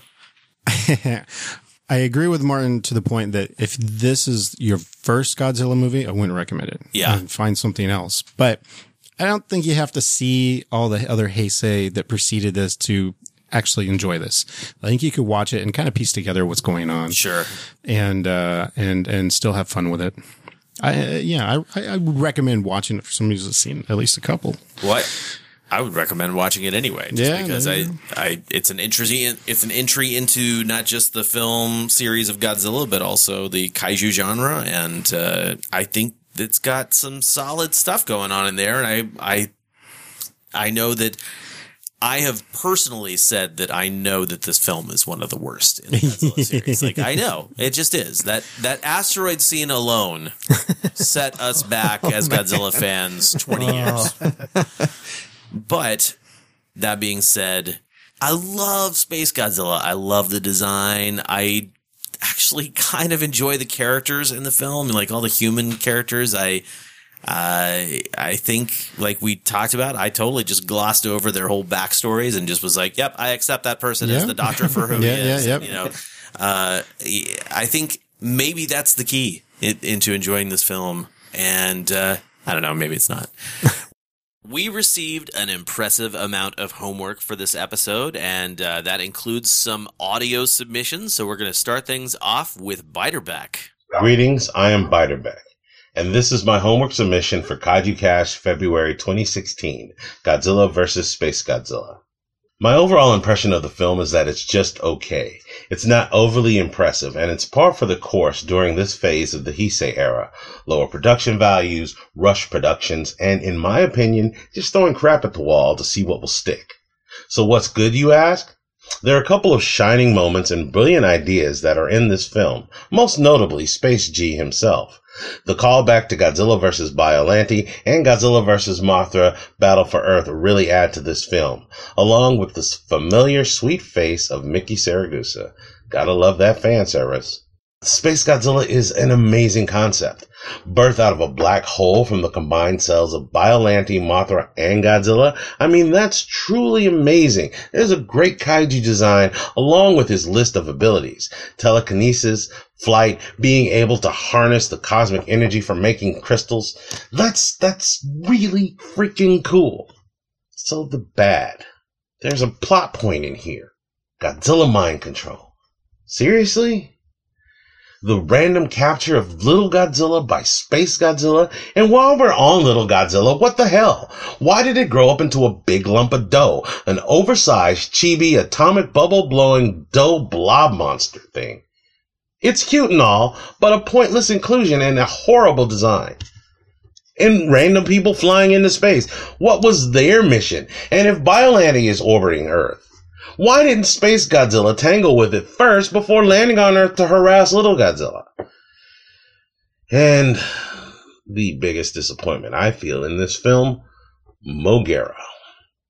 Mobile Operation Godzilla Universal Expert Robot Aerotype. Right. Sorry, Mysterians fans, but the inclusion of this mech, its design, and utter uselessness is astounding. It looks much cooler as separate units. Combined, it's highly impractical and awkward. Worst mech ever. My final thoughts. While not the greatest G flick ever, it does introduce some interesting concepts and ideas into this long running franchise. It's a fun yet mix- misguided romp and the second to the last film in the Heisei era. It is not a film I would suggest to anyone brand new to Toho's Godzilla franchise and only worth watching if you truly want to say you have seen every Godzilla movie ever made. Our buddy Michael Deek has also said in his homework. Well, folks, we finally made it to this point. It's our last Godzilla movie in the Daikaiju discussion list, and boy, is this one a mess. Honestly, have nothing much to say about the human plot of Godzilla vs. Space Godzilla, because, well, there isn't one. The only character I do want to talk about briefly is Yuki. oh, Yuki. If you seriously think that your bullet can succeed where G Force failed miserably, then you're sadly mistaken. Also, is it just me, or does the man look like he's had a bit too much sake to drink? One good thing I do have to say about this movie is that it brings up the ethical question of whether we should kill Godzilla or let him be and just study him, as well as humanity wielding this powerful force of nature for both good and evil purposes. However, this interesting concept the movie is trying to take is overshadowed by multiple subpar subplots. The effects are just basically the same stuff that Kawakita has been chucking at us for the past three movies, and you can clearly tell that uh, he and his team were not trying their best with this one. This is clearly evident in the poorly done battle scene between Moguera and Space Godzilla in an asteroid belt, as well as Godzilla's tail holding on by just a thread. Even though I do like the concept of Godzilla fighting an evil clone of himself from outer space, it does beg the question would those same reasons why the characters should not kill Godzilla apply to Space Godzilla? Would Space Godzilla essentially have the same feelings and uh, emotions that Godzilla has? On the other hand, I actually did like Little Godzilla's design. And say what you will, I personally think that this is how Minya should have looked like in the Showa era. Moguera is an okay addition to the film as well, after not being seen since 1957's The Mysterians. I also like the idea of Moguera being able to split into two different ships, which reminds me of both Ultra Hawk 1 in Ultra 7, as well as Daizyujin in Kyoryu Sentai Zyuranger, as well as in other Sentai series from that decade. In short, I'm giving Godzilla vs. Space Godzilla only 2 out of 5 stars. It is probably the most disappointing installment of the Heisei series and could have been so much more. And finally, Diego shares his thoughts on Space Godzilla. Good day to the Kaiju Cast. Here are my few random thoughts made while watching Godzilla vs. Space Godzilla, the TriStar double feature DVD release. Showing how to build your own Moguera was very cool. We'll have to check if the model shop model kit is from this movie or the Mysterians. Baby Monster at the 9 minute mark. Neat concept, bad optical effects. NASA space station effects looked bad, but instant, instantly improved when the crystal spikes attacked. I didn't know that Godzilla was related to Smog with one vulnerable spot in his armor or skin. If the tear gas barely affects Baby Godzilla, what use will it be to be, or will it be on Big G? Space geography is off by a bit. Asteroids by the moon? Eh, better not talk about the asteroids. Speaking of geography, Infant Island, Birth Island, Monster Island? Eh, if the game in the background while the two guys were attempting to get a prize from the claw game in the arcade was a Weeping Angel game, I would hate to blink during that game.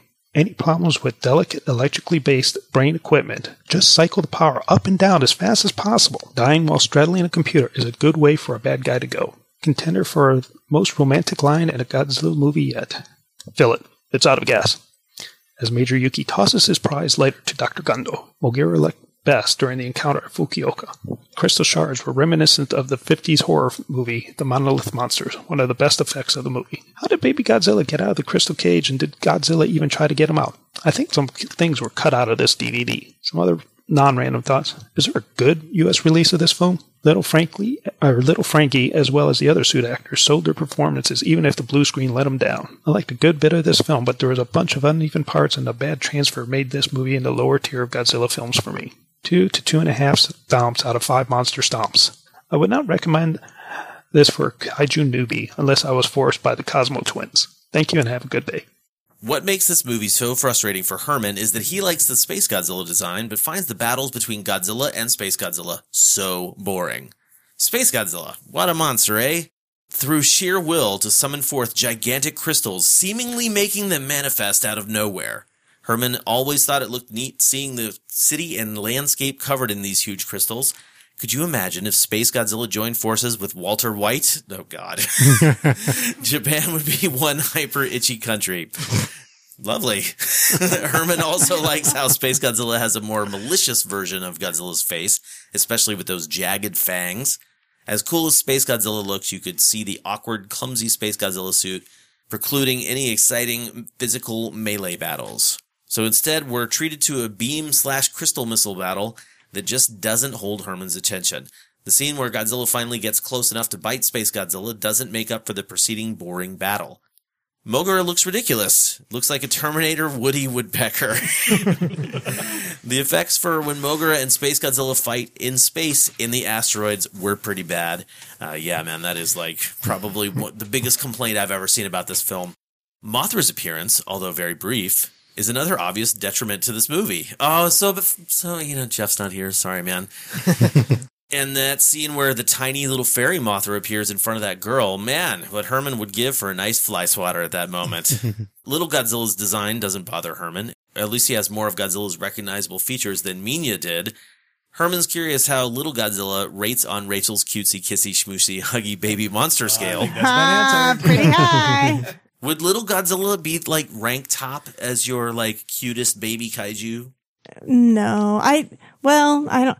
I'd have to think about it, but baby, I like baby Godzilla from Godzilla versus Mecha Godzilla better than this one. Right. Okay. So, But as far as um, but cutesy, as far as cutesy- plushy, yeah, chibi, I don't know. I'd, I kind of, I'd put the Dorats above that as far as yeah, cutesy, plushy. Okay. of, I don't know, but it's up there. It's up there. All right. Uh, bottom line, this certainly is one of those movies you put on in the background while doing other things because it's just not that entertaining. Stephen quotes, Well, the psychotronic generator can't do much. A great line from this often maligned film, and a line Stephen tries to incorporate into conversations whenever possible. it seems a lot of fans dislike this movie, and he gets why that is, but he likes it. It does kinda seem to have suffered a bit from apparent corporate overseers who wanted a little bit of everything thrown into the mix. And yes, the name Space Godzilla is kinda lazy. He's sure the idea was to have a new monster, but also kind of familiar to the fans. But not a mecha, so we get the crystal blue persuasion version of the big guy. But when it came to naming him, Steven's thinking, Dave's not here, man. Anyway, suffice it to say, it's a fun, if uneven, continuation of the Heisei storyline, not without its charm to be sure, and maybe it hasn't aged as well as some of the other entries, but it doesn't deserve the bad rep that it gets. On a side note, Steven wants to take Space G with him to Vegas. He'd clean up while Space Godzilla tore down. What would you name Space Godzilla if that wasn't an appropriate, or if you wanted a better name? I mean, what else could you possibly call him? I mean, it's just, If he's like, oh, you guys just gave me the lame name of Space Godzilla. Yeah, yeah, Like, yeah. he wants his he wants his Ponda Baba over Walrus Man thing, right? yeah, right, exactly. Super Space Godzilla. Yeah. Good lord, what would you call him? I don't know. That- I mean, Space Godzilla is the most appropriate thing to call him. it really is. I mean, we're dumb He was born he's from, from- space. he's born from space. it's a Godzilla. It's from space. He's part Of G cells. He's the part. G cells through a black hole. I mean, it's well, he's part Biollante and part Battra. You could have incorporated that somehow. Is he part Battra? I th- I- I thought, thought- I thought He's that was got vague. the Battra thing in the right in the middle of his head, the same as Battra does. I mean, I understand part Biollante, part Yes, Godzilla, yeah. but uh, anyways, Anyways, all right. didn't mean to sidetrack. I apologize. Sidetracks are perfectly welcome, sir. Mike Keller says that it has been suggested by some that Godzilla vs. Space Godzilla often gets a bad rap because it both comes after the vastly superior Godzilla vs. Mechagodzilla 2 and was out of the same time as the vastly superior Gamera Guardian of the Universe. Excuses, excuses, excuses. Mike says crap movies look like crap movies compared to other films because they are crap. And over 20 years later, Mike thinks that Godzilla vs. Space Godzilla seems more crap than ever before. Like most bad films, Mike says it has a few saving graces. The Godzilla suit itself is superior to the one from the preceding film, and the English speaking actors okay, are better than what we'd previously witnessed in the Heisei era. Even if their speaking lines are no less ridiculous. NASA can only assume that the space station blew up because of a giant monster. really? that was the first thing they thought of. and parts of the soundtrack reminded Mike of the band Mansun's excellent 1997 album, Attack of the Grey Lantern. Don't feel bad if you've never heard it. Most Americans haven't. But Mike has since heard that the very same parts of that album were inspired by John Barry's 1967 theme for You Only Live Twice, so maybe if he were more up on his James Bond, he would have said that instead, but that's about it. Mike thinks that there's so much wrong with this movie, it's hard to know where to start, and something will almost certainly be forgotten. The effects. Yeah, Mike says it was 20 years ago, but he was around 20 years ago, and everyone was complaining about them then, so don't give him that. Mike says Never mind that the asteroid battle between the lamified Moguera and Space Crystal Sonic the Hedgehog is put to shame by the asteroid scene in The Empire Strikes Back 14 years prior, but it's put to shame by the space effects in Toho's own Battle in Outer Space 34 years prior. Did Mike say that Moguera had been lamified? He thinks they took one of the most unique robot designs of film history and animated it to death. That was an interesting way to say that. I can't disagree. Yeah, no, I totally, I totally agree. Uh, ironic that the actual anime robot Turtle King from Ninja Science Team Gatchaman is more faithful to the original Moguera design than the live action update. I don't know what that looks like. but Mike asserts that thank heavens for the valiant assistance of Mothra and the Cosmos. Without sending the vi- the first vital message that the giant monster was approaching Earth and that we needed to fight it, it was almost certain that we would never have noticed the interstellar, ugly, raining terror down from the sky, and would probably have just calmly let it wreak havoc as it did whatever it wanted. hey, sidebar. This was the first appearance, technically, of Fairy Mothra in this movie, right? That's true. Yeah. I know, super exciting. Yeah. Fairy Mothra. Or cringeworthy. yeah.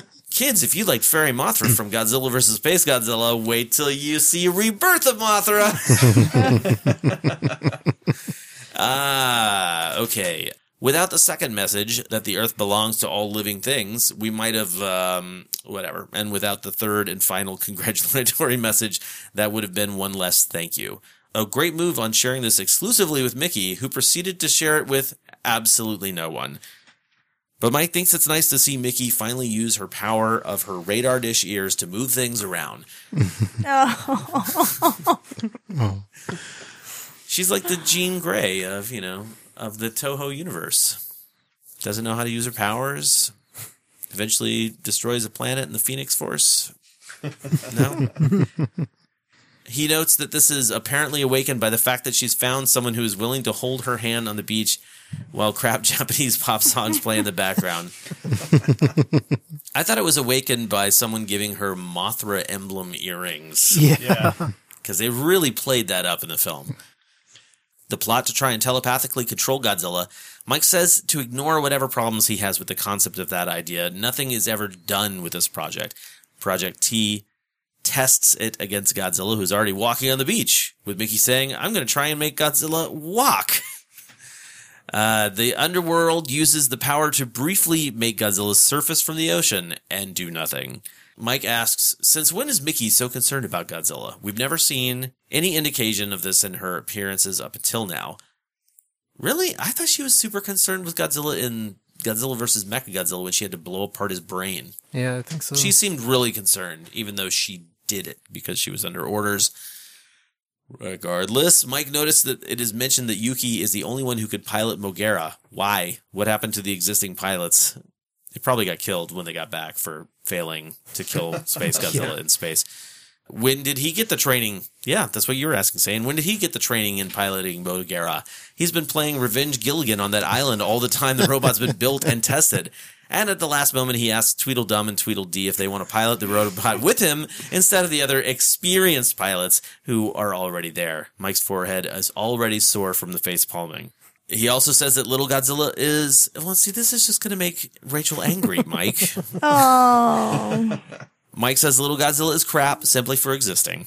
he says, I- But then he goes on to say that you can have him, Rachel. You can have him. Really, take him and don't let anyone else ever see him. Oh, ever. I want to share him. Speaking of little Godzilla, even though it makes Mike happy when bad things happen to him, he thinks the choice to remove the scene showing Godzilla trying to free the little guy from the crystal cage and failing is completely donkey.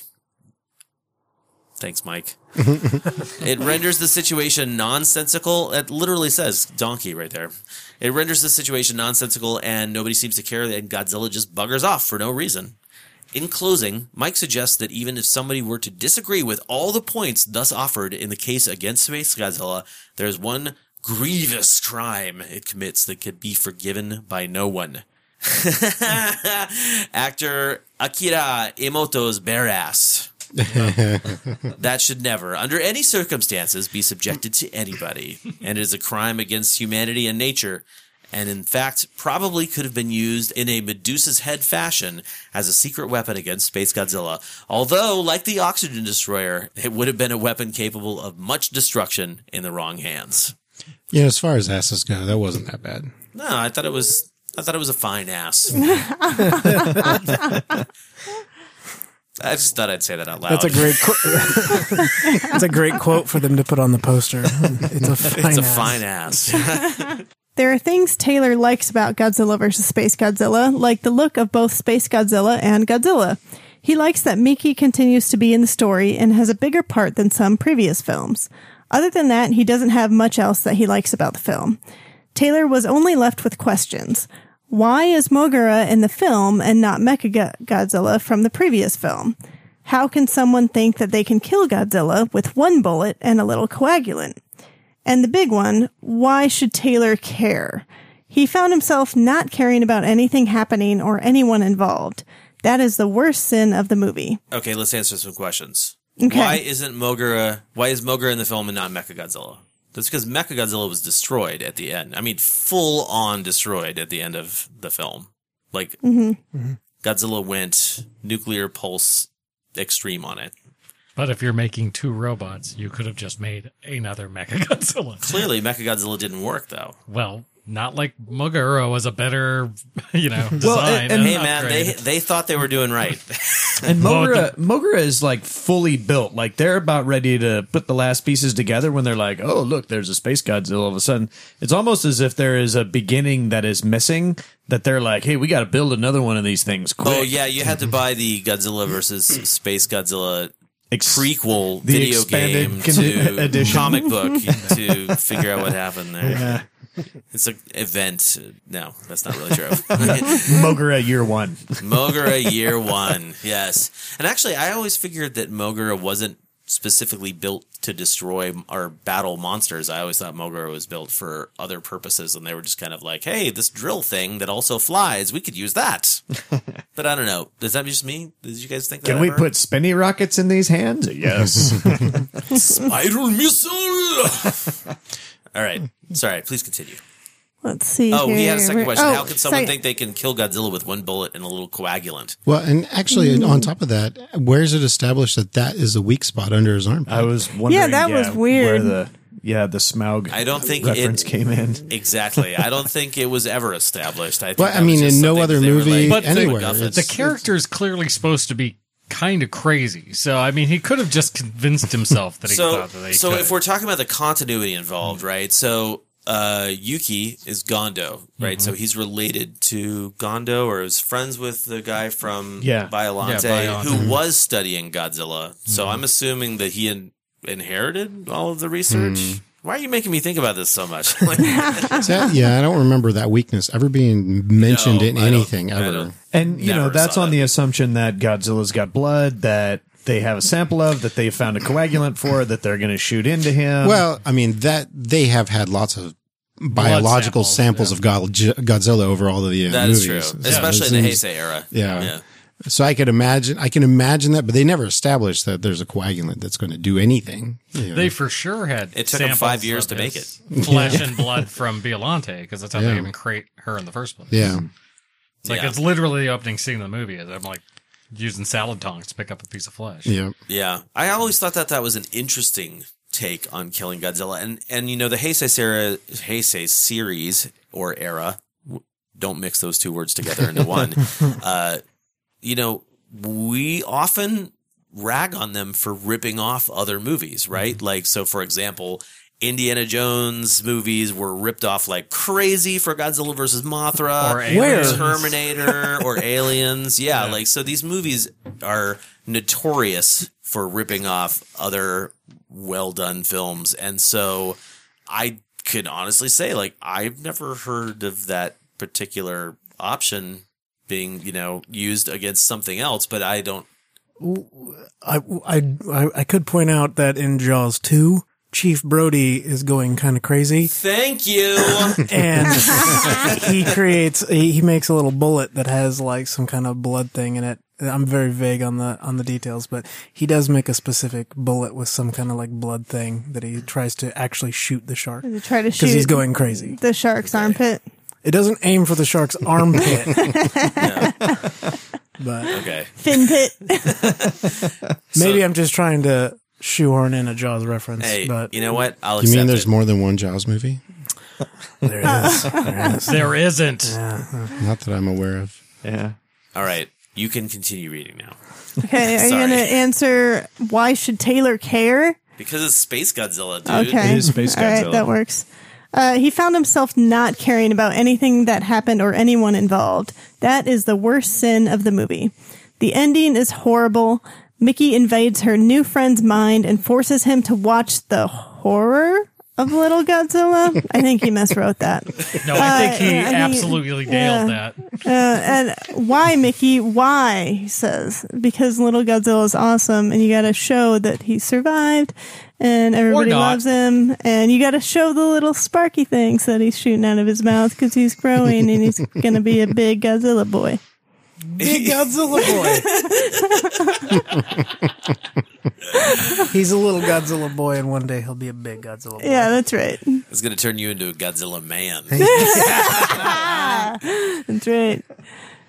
Well, Jamie has just finished watching this month's homework, Godzilla vs. Space Godzilla, and of all the Heisei movies, it's definitely a mixed bag. Part of it may be due, from what Jamie's read a long time ago, to the fact that the director, Takao Okawara, I actually have to correct you. It was Kensho Yamashita, actually, and um, he was really he he only directed this film and he was uh, the chief assistant director on Terror of Mechagodzilla. But uh, we're going to continue reading your homework, man.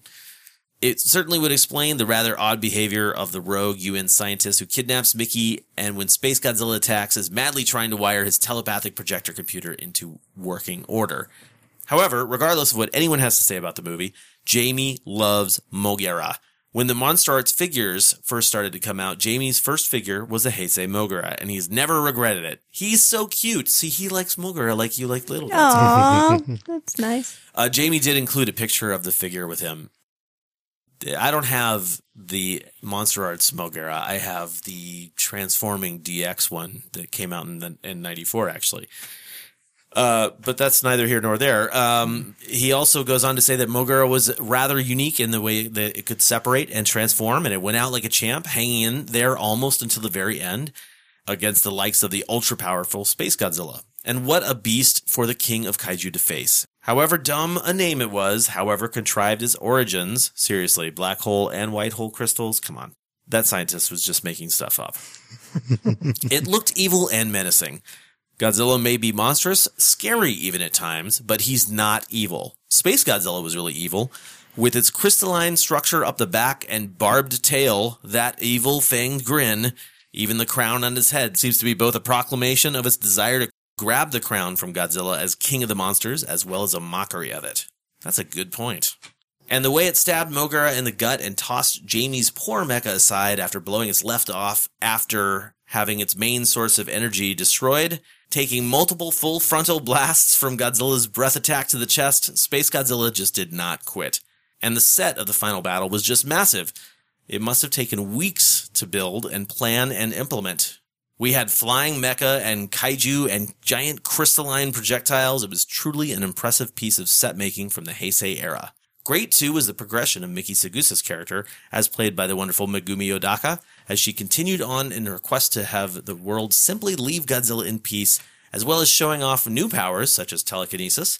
Great too was it to see her come so far from a lone ESPer in Biollante to the head of Japan's ESPer department. Jamie has no idea what Shinjo was going on with in his discussion about finding someone to love while Miki was just trying to work. Go try to get your groove on somewhere else, bro. However, the plot feels like a mess. After all, everyone knows that the events of Godzilla vs. Biollante and Godzilla vs. Mothra were erased from history because of the events of Godzilla vs. King Ghidorah. Excellent point. And yet both were referenced as an explanation for how the Big G's cells made it into space into a black hole. Also, the entire subplot with the evil UN scientist who has Miki kidnapped for the Japanese mafia and some really generic looking white dude mobsters made no sense. I'm just going to go on a sidebar and say those dudes in that movie did not look like Yakuza. like, Yeah, yeah. I've seen a lot of Japanese movies. I've seen a lot of representations of Yakuza and like those just looked like terrible American gangsters and a, Mhm. and a Japanese guy with long hair. Yeah. Boo earns. It made no sense. It could honestly have been dropped from the film and not made much of a difference. At least it showed Miki showing off her powers in an effort to save herself. Overall, Jamie would show this to a veteran kaiju fan. It's not as solid as an entry to stand on its own as Biollante was. It has way too many plot holes, and some of the performances are just odd. Still, it has the best mecha ever, Moguera! Yay! I guess I could do yay like Kermit there. And my own quick side note, I haven't watched Biollante in a long time. That was like one of the earliest ones I think we watched as well. That's one I'll have to go back and watch again. I it seems like I Mm-hmm. wa- I really liked that one. It's a great one. Yeah. It's but it suffers from a lot of the same problems that the Heisei movies do, where Mhm. you know the the movies are just kind of that whole mediocrity thing that I was talking about. Like I want to say like oh they did the best they can, but the you know the difference is that when Biollante came out, it was supposed to be right. This is I'm not going to talk about this. This is a total sidebar. This does not I'm just- all I'm saying is. I wanna Yeah, go back and watch that one again. You Yeah. should come over and watch the Blu-ray because it, it actually looks really good. Yeah. Yeah, for sure. All right. While Clancy easily ranks Godzilla vs. Space Godzilla at the bottom of the list of Heisei films, he feels it has enough positives to still be a fun watch. Space Godzilla's entrance on the surface of the planet is exciting and contains some cool shots that establish the character as a menacing foe. Clancy thinks an anti-Godzilla created by G-cells carried into space by Biollante and Mothra was interesting and he likes that they tried it. His dream monster would be a more of a combination of the three, creating something like a winged swamp thing version of Godzilla. Moguera was a welcome addition in Clancy's opinion. He loves Mechagodzilla and Kiryu, but why not try something fresh? It is far from the coolest giant robot design, but it has a retro style that he liked. He is a fan of giant robot interior shots and human crews uh, in matching flight suits. This movie had just that. Clancy doesn't like to focus on the flaws, but he will acknowledge a few. He thinks that the flying shots were terrible. If you cut out every shot of Space Godzilla in flight, the movie would improve drastically. Just because he is Space G doesn't mean he has to fly. That leads to Clancy's next point. The film is inconsistent. They have some wonderful shots that are cut with much poorer quality shots. He feels that these stand out a lot more in the film because of the large contrast. Lastly, Clancy loves Mothra, but for the haters, he will fully acknowledge Mothra and the twins are completely pointless in this movie.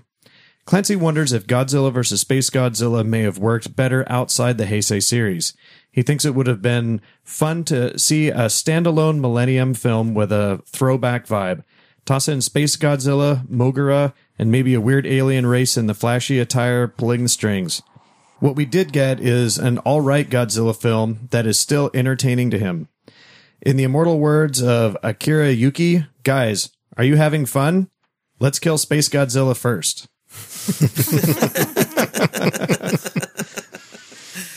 Adam notes that Godzilla vs. Space Godzilla is one of the more widely disliked Godzilla movies, and while the film itself is far from terrible, there are more than enough problems with it to merit a lot of the heat the movie receives.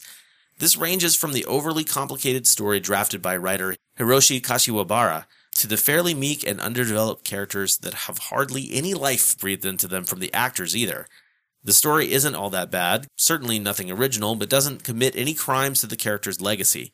Its problem, though, is that it simply takes too many detours along the way. For example, everything involving Project T and Okubo feels incredibly out of place and tacked on as it has little to do with the story as a whole and could easily have been cut out. There is also another side plot involving the character Yuki and the blood coagulant that he calls the Yuki Special. In its defense, it's certainly not a bad concept, as it's nice to see something more scientific utilized against a creature, as this has been mostly absent since the anti-nuclear energy bacteria in Godzilla vs. Biollante. Unfortunately, this plan involves Yuki chasing after Godzilla with an automatic weapon loaded with just the coagulant, a concept that is made even worse by the fact that the pacing for this sequence is horrendous as it just seems to drag on. In regards to the production values, it's a very mixed presentation. On one hand, the movie showcases some of the best and worst special effects scenes in the Heisei era. One of the more infamous sequences from the film would be the asteroid scene in which Space Godzilla and Moguera engage in battle in Toho's darkroom. Also, those award-winning special effects and acting when Space Godzilla attacked the space station. However, one of the best shots from the movie and the series happens when Godzilla first emerges from the water heading toward Birth Island. The brief shot of Godzilla with water up to his knees while advancing on Birth Island is breathtaking. And I agree. Ever since I saw the mm-hmm. movie, I have been mega impressed with that shot. And I know it's composited, you know, it's just, mm-hmm. you know, a live, it was well live done. shot. Very well mm-hmm. done. They, it was like the one of the first times they got something perfect. And I was like, that that entrance is so boring from like the appearance aspect. Like like oh my god, Godzilla erupts from the earth in Godzilla in Mothra versus Godzilla, and he explodes out of the water in Destoroyah to fire at a jet. Like in this one, it's like he just comes out of the water towards an island, but damn, does it look good! So good. Anyway. The concept behind Space Godzilla is an interesting one. Unfortunately, his execution is terrible. He's just a boring villain. He looks great and terrifying, especially the head. The colors are cool with the blues, the white crystals, and the yellow horn, but he's way too top heavy to the point that he can't do anything outside of just shooting and flying. Overall, Godzilla vs. Space Godzilla is slow, tedious, and excruciatingly dull, and is really only suggestible to the more dedicated Godzilla fans. So, Godzilla versus Space Godzilla, also known as Stefan versus the Urge to Sleep. Stefan thinks that Space Godzilla was a nice idea. Nice, not good. But it seems they couldn't find a story about this monster that fills a movie. So the fight at the end is stretched out to the limit, but the movie is still too short. A robot chicken is thrown into the story, which is better than the original Moguera, but still too short of a movie. So random story elements are pulled out of a hat, namely telepathic control, revenge, and the Yakuza, and finally the movie is full and makes no sense at all. This is shouldered by an understaffed team consisting of characters that are probably always on the front because their superiors hope they get killed, del- delivering dialogue from hell. Also, Little Godzilla has a very awkward phase in its maturing and manages to look far cutier than Toto in Gamera the Brave. And there was the space scene that looked as if it were from a movie not made for children, but made by children. They managed that better Sick in burn. they managed that better in Battle in Outer Space. Random question.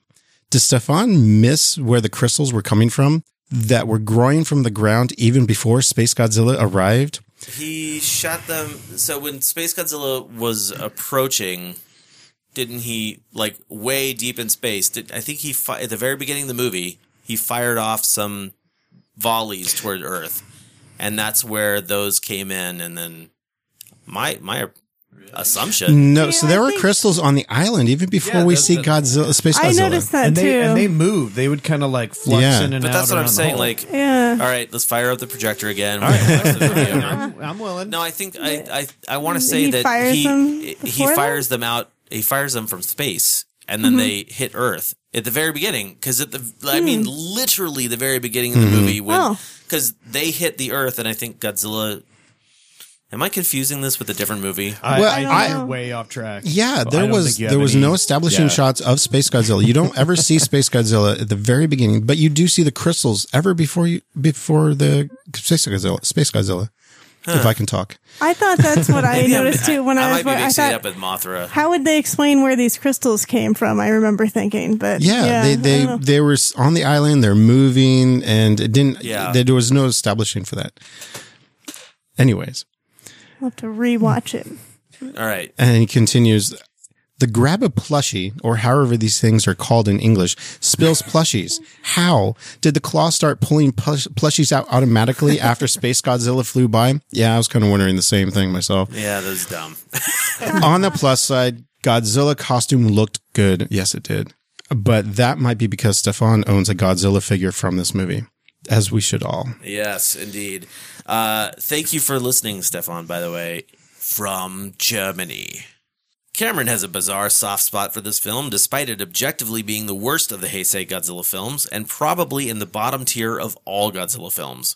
We get a little Godzilla design that is atrocious and may have accomplished being worse than Minya. Somehow, what?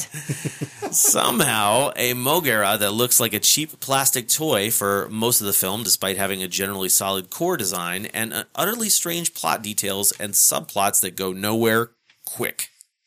The prime example the Yakuza subplot that gets wrapped up almost 10 minutes after it's introduced and accomplishes exactly nothing.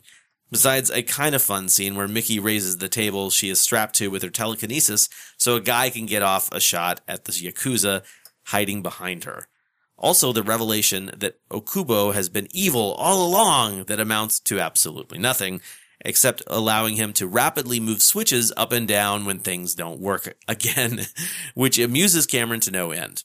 Another weird plot story issue that has always bothered Cameron is how the heck is Yuki supposed to hit Godzilla in the armpit at long range with this tiny little gun? This thing should have terrible range and accuracy and not near enough penetration to actually hit Godzilla effectively.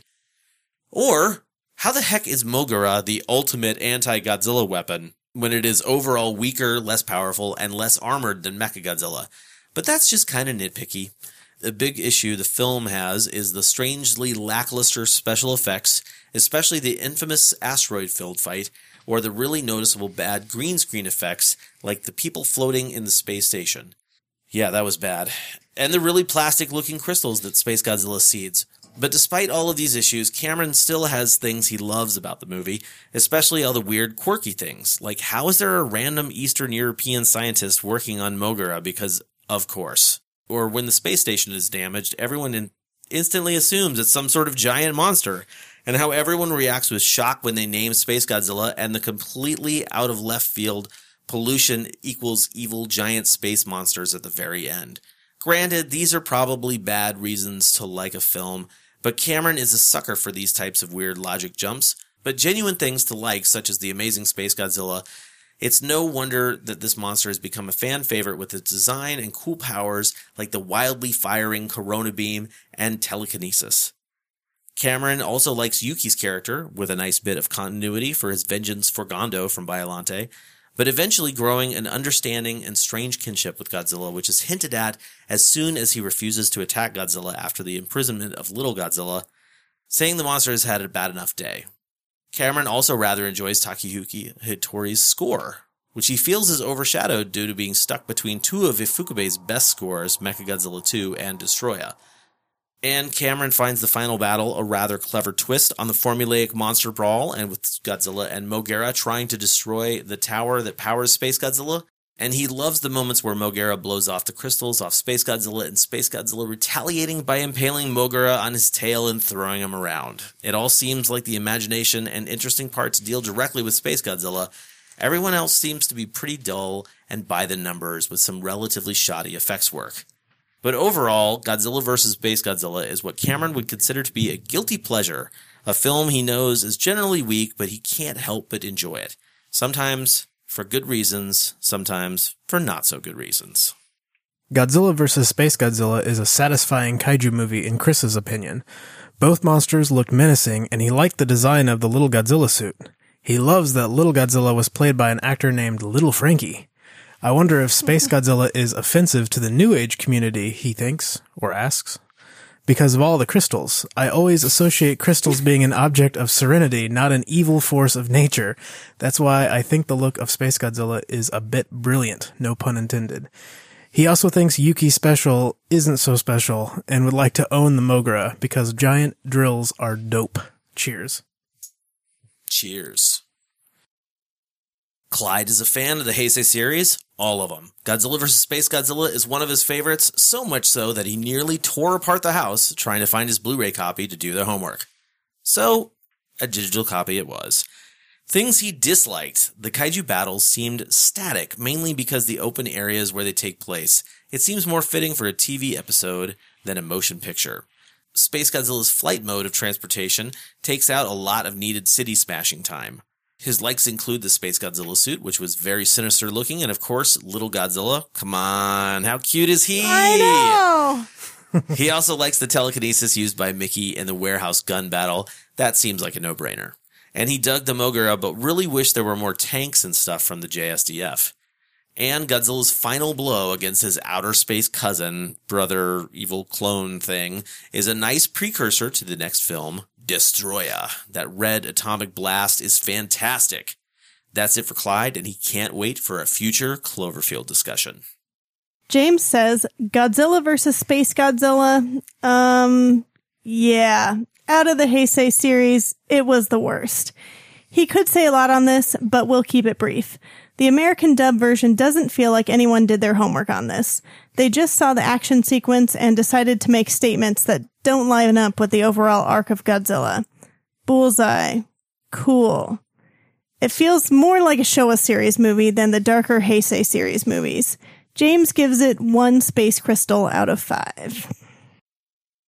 Brian has a feeling he's just going to be in a very small minority having some good things to say about Godzilla vs. Space Godzilla. It's definitely not the best Heisei movie, but it's a strong contender for most entertaining. There's barely a dull moment in its nearly two hour running time.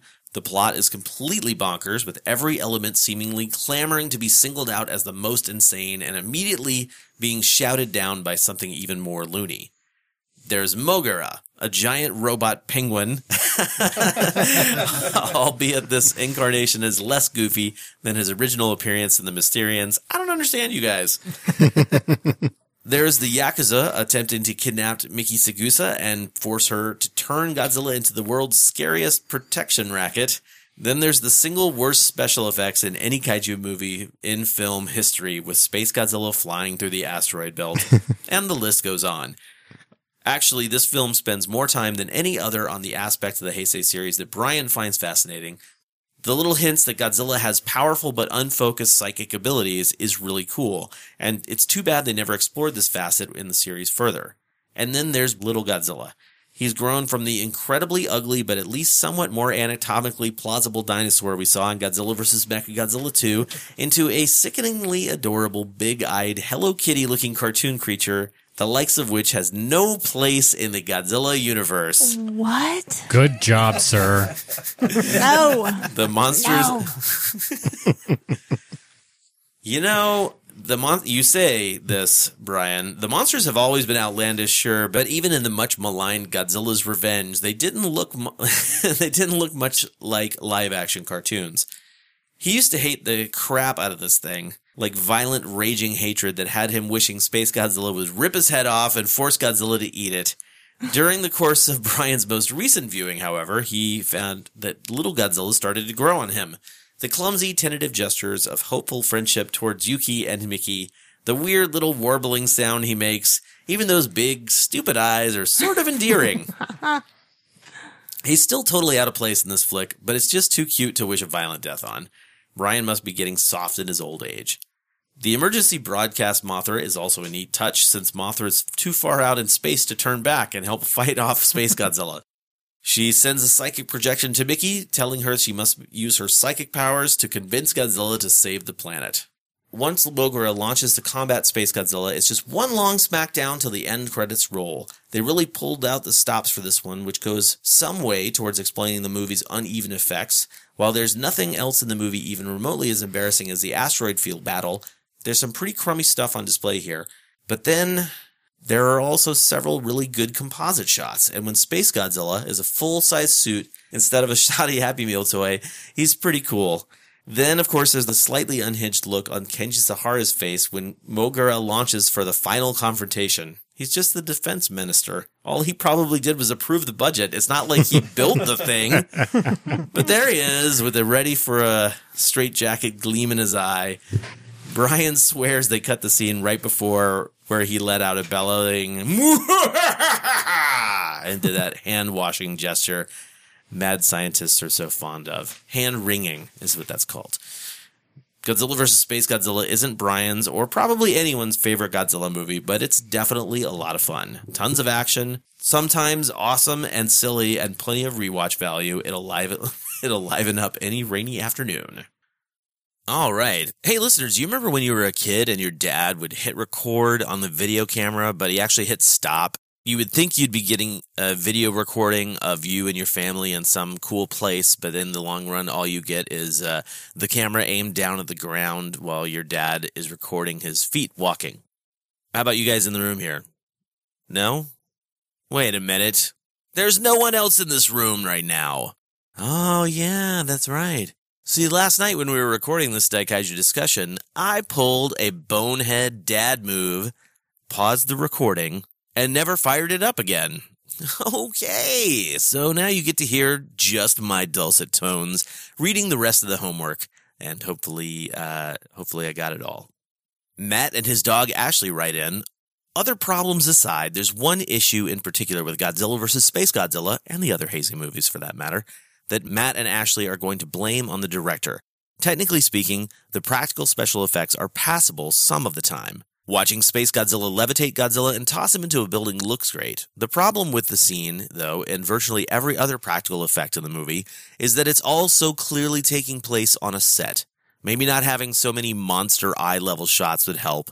The soft, diffused lighting during the final battle doesn't help either. Yes, these movies have always featured guys in suits trashing buildings and each other, but Godzilla vs. Space Godzilla fails the immersion test in some key ways as does Godzilla and Mothra battle for Earth. Is it a problem with scale or the speed at which the action happens? Neither Matt nor Ashley can pinpoint the real culprit, but at least this movie's better than Death Kappa. While Ian hasn't seen many of the Heisei movies recently, he always remembered Space Godzilla with a particular fondness. Now coming back and watching it again, he can see where that fondness came from, but thinks on its own it's a fairly weak movie. The plot was just okay. There was a lot that he won't get into for the sake of time that was just downright silly. There were also other parts that were rather forgettable, such as the kidnapping of Miki. Ian did enjoy the concept of the T project, but feels it wasn't expanded on as much as it could have been.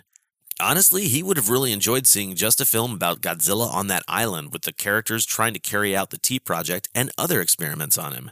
Then you have Space Godzilla, the darker, more powerful version of Godzilla. It's a cool concept with a wicked design, but it's just so weird and out there. The whole theory with Godzilla's cells going into space and attaching to a crystal only to mutate from a supernova, it works, but it's definitely not the best.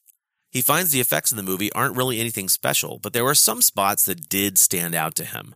One scene in particular he enjoyed was the one where Godzilla is walking across the beach. We get to see him moving around, not just a bunch, not just a bunch of close-ups or wide shots of him grappling with another monster. Otherwise, he found the effects to be as expected, maybe being just above par with some of the other Heisei films. The action in this movie was probably the best part of the film. They seemed well done compared to other aspects of the film. One battle that was cool to see was the battle in space between Moguera and Space Godzilla. It was something new, and Ian thinks it was well executed for the time, despite being a short lived battle. One thing Ian noticed was that a few characters followed anime tropes, and in a few ways, this movie was very much like an anime. A grizzled man dedicated to his cause? Check. A comic relief character who complains a lot? Check. A darker, evil version of the main character? Check. It just seemed to follow a lot of things that you would see in an anime of the time. At the end of the day, though, Ian finds Godzilla vs. Space Godzilla to be an enjoyable movie, but definitely a weaker one. He would show it to a newbie if he could pair it up with some other Heisei films. All in all, he gives the film a 6 or 7 out of 10.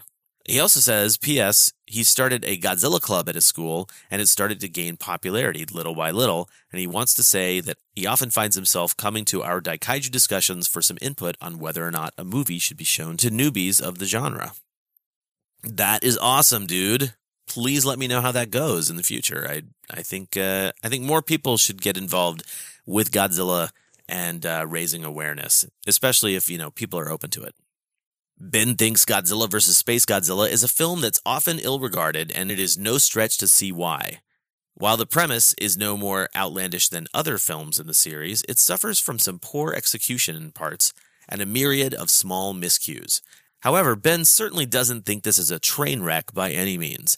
Space Godzilla itself was a cool looking enemy, and Ben was glad to, it carried over many of the elements from Super Godzilla's design from the Super Nintendo game of the same name. And compared to the Minya designs before and after this movie, Ben thinks Little Godzilla was a step in the right direction for a younger version of the King of the Monsters, even if he was just a little out of proportion to his adoptive father, as well as his other forms in the neighboring films. Not to mention, there was a fantastic scene where we see Godzilla try in vain to protect the little guy from Space Godzilla's onslaught. Other than the aforementioned design elements, Ben also liked that there were several callbacks to the rest of the previous Heisei movies, further heightening the continuity of this era in Godzilla films in general. All in all, though, Ben believes this film might not be the best one to pick if you're trying to get a friend into your favorite movie genre, as it could easily be a turnoff to the uninitiated. But Ben thinks it's still worth a watch every so often. Paul says that Godzilla vs. Space Godzilla is arguably the weakest entry of the Heisei era. It suffers greatly from a rushed production schedule, poor pacing, and a convoluted storyline. Nonetheless, Godzilla looks terrific in this film. And there you have it. That is our Daikaiju discussion for Godzilla vs. Space Godzilla. Now, the next film in our series of Daikaiju discussions will be on a movie that came out the exact same year, actually. Earlier in 1994, Toho released Orochi the Eight Headed Dragon, or as it's known in Japan, Yamato Takeru. And uh, it's essentially it's sort of a, a remake of the birth of Japan, or as it's known here in the States, Three Treasures. What we're going to be doing is we're going to be watching the ADV version. I think that version might still be available out there on the internet, but if you'd like to get your thoughts, questions, and reviews turned in, aka your homework for Yamato Takeru, please send that in before Thursday, March 24th. Now, we have three ways to send that in. You can use our handy contact form on kaijucast.com. You can also send an audio version of your homework, and there are two ways to do that. The first is to call our voicemail line, which is 786 505 2458. Or you can send me an MP3 by recording your own voice on maybe, you know, your phone or your computer, whatever. And you can send that to controller at kaijucast.com. We really only have three rules for the audio discussion. Rule number one, don't go over three minutes. Rule number two, don't swear. And rule number three, try to have all your talking points hammered out before you even make the call. Now, uh, we were going to do pickled ginger and some news and uh, all that stuff. But because my co host's voices were unfortunately not recorded when we did the news last night, I think what I'm going to do is I'm just going to kind of run through these really quick and maybe spend a little bit more time on them next episode. SciFiJapan.com has an article about the new IDW series, which I misidentified in the last episode. I think I called it Godzilla Onslaught. It is Godzilla Oblivion. And right now they have uh, an article showing the cover for issue three, which was done by Tad Galusha. Congratulations, Tad, on getting that gig. Uh, Tad's an awesome artist from Portland, Oregon, who made some really cool artwork for us last year for Rose City Comic Con, so we could sort of put it into a flyer situation. It was really cool. Also, this is a bummer because Martin had some really cool things to say about this, but Pacific Rim 2 has apparently been untabled and they've announced a director who is not Guillermo del Toro. This will be Stephen S. DeKnight's feature film directorial debut, but he uh, is just coming off of Daredevil season one, and apparently he's done some other awesome stuff too.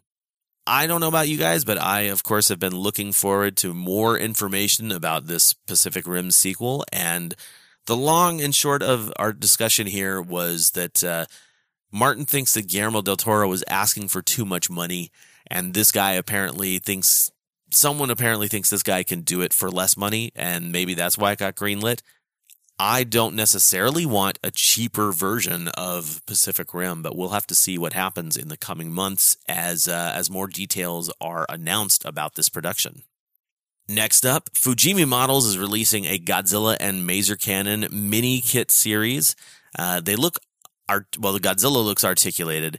The Maser cannon is sort of cheap. They're both chibi looking, so the Maser cannon's kind of cool looking. Uh, I'll have a link in the show notes, of course, to send you to Sci-Fi Japan to see that article. Ah, next up is an announcement on uh, for the Kaiju Cast. Actually, the Kaiju Cast has been nominated for a Rondo Hatton Award, which is really, really quite an honor. I, I have to say, like, even just being nominated is just awesome. So, uh, we've been nominated in two categories, kind of. The first is for the Kaiju Cast to be the best multimedia site. Uh, I would love to win that, but I don't, you know, expect it. But, you know, get out there and vote for us. Also, uh, you know, Hail to the King 60 Years of Destruction has been nominated for Best Documentary. You know, I'm not going to bang the drum too much for, you know, trying to get people to get out there and vote because I, I, find that kind of thing annoying. But, you know, I would love to win that kind of thing. This is not just like a little silly web banner that you get to put on your website. Uh, they actually make physical Rondo Hatton awards and send them out to the winners. So who knows? Maybe the Kaiju Cast could take something home this year. It's pretty exciting. Moving on to catastrophic events, we've got some really cool appearances that are coming up in the near, near future. Uh, March 11th through the 13th, Monster Mania in Cherry Hill, New Jersey is bringing Ken Kenpachiro Satsuma, who is the Heisei Godzilla, and Mizuho Yoshida, who played Godzilla in Godzilla, Mothra, King Ghidorah, Giant Monsters All Out Attack, to that convention, and I will actually be there if any of the listeners out there are interested in getting together for a few beers or some food or something like that, definitely let me know. I think it would be a really fun time. I know there's going to be other Godzilla fans there, so maybe we can make it like a big bar hop kind of thing. I don't know what to expect from Cherry Hill, New Jersey. April 1st through the 3rd, Spooky Empire in Orlando, Florida is going to be bringing Kenpachiro Satsuma, the Heisei Godzilla, Tom Kitagawa, the Millennium Godzilla, and Ben Furuya, the man who played the original Ultraman to the Sunshine State. I'll have a link in the show notes to Spooky Empire's website in case you want to get tickets to that.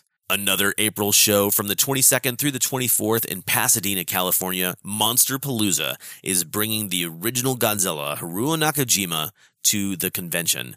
But that's not all. They're also bringing Keizo Murase, who is one of the Showa era kaiju suit builders, and Shinichi Wakasa, who's a Heisei and Millennium era kaiju suit builder. And they have also just announced Shinji Nishikawa, who I met super briefly in Japan, uh, but he was in the middle of a signing, so I can't wait to meet that guy.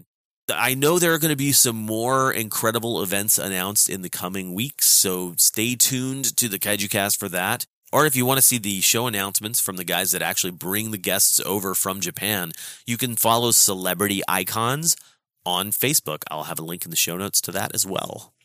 All right, that's going to do it for the news section. And uh, now I just have one more announcement.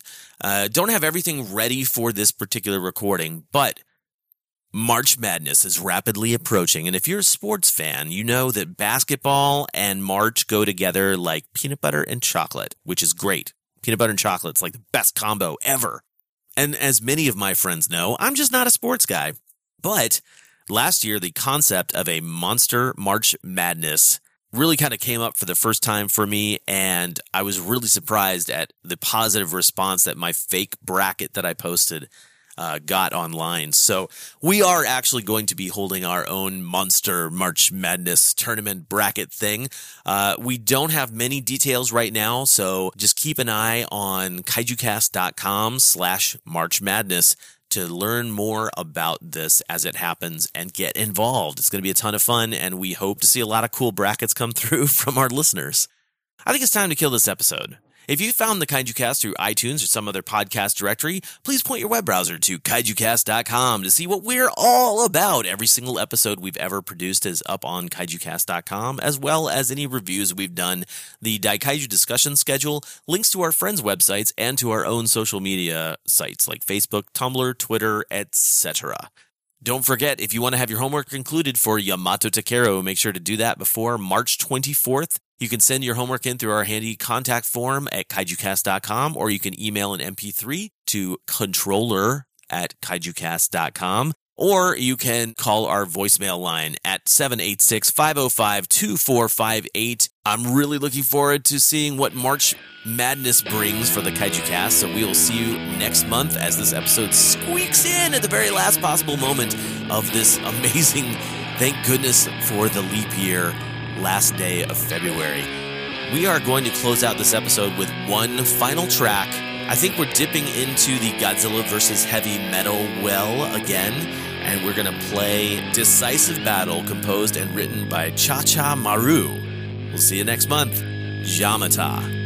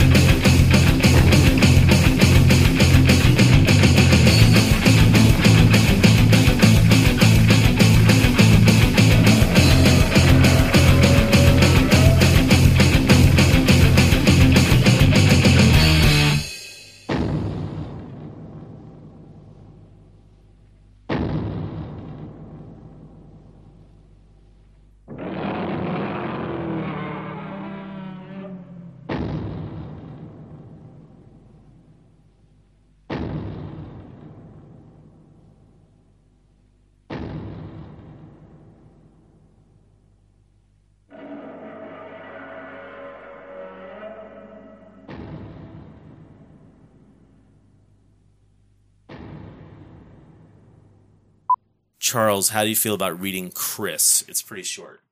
Well, I thought Stefan was pretty short. I Oh, if you want to read Yeah, Stefan, he's the next one he's from the- Germany, by the way. Yeah, Stefan. I can. I think I can handle this.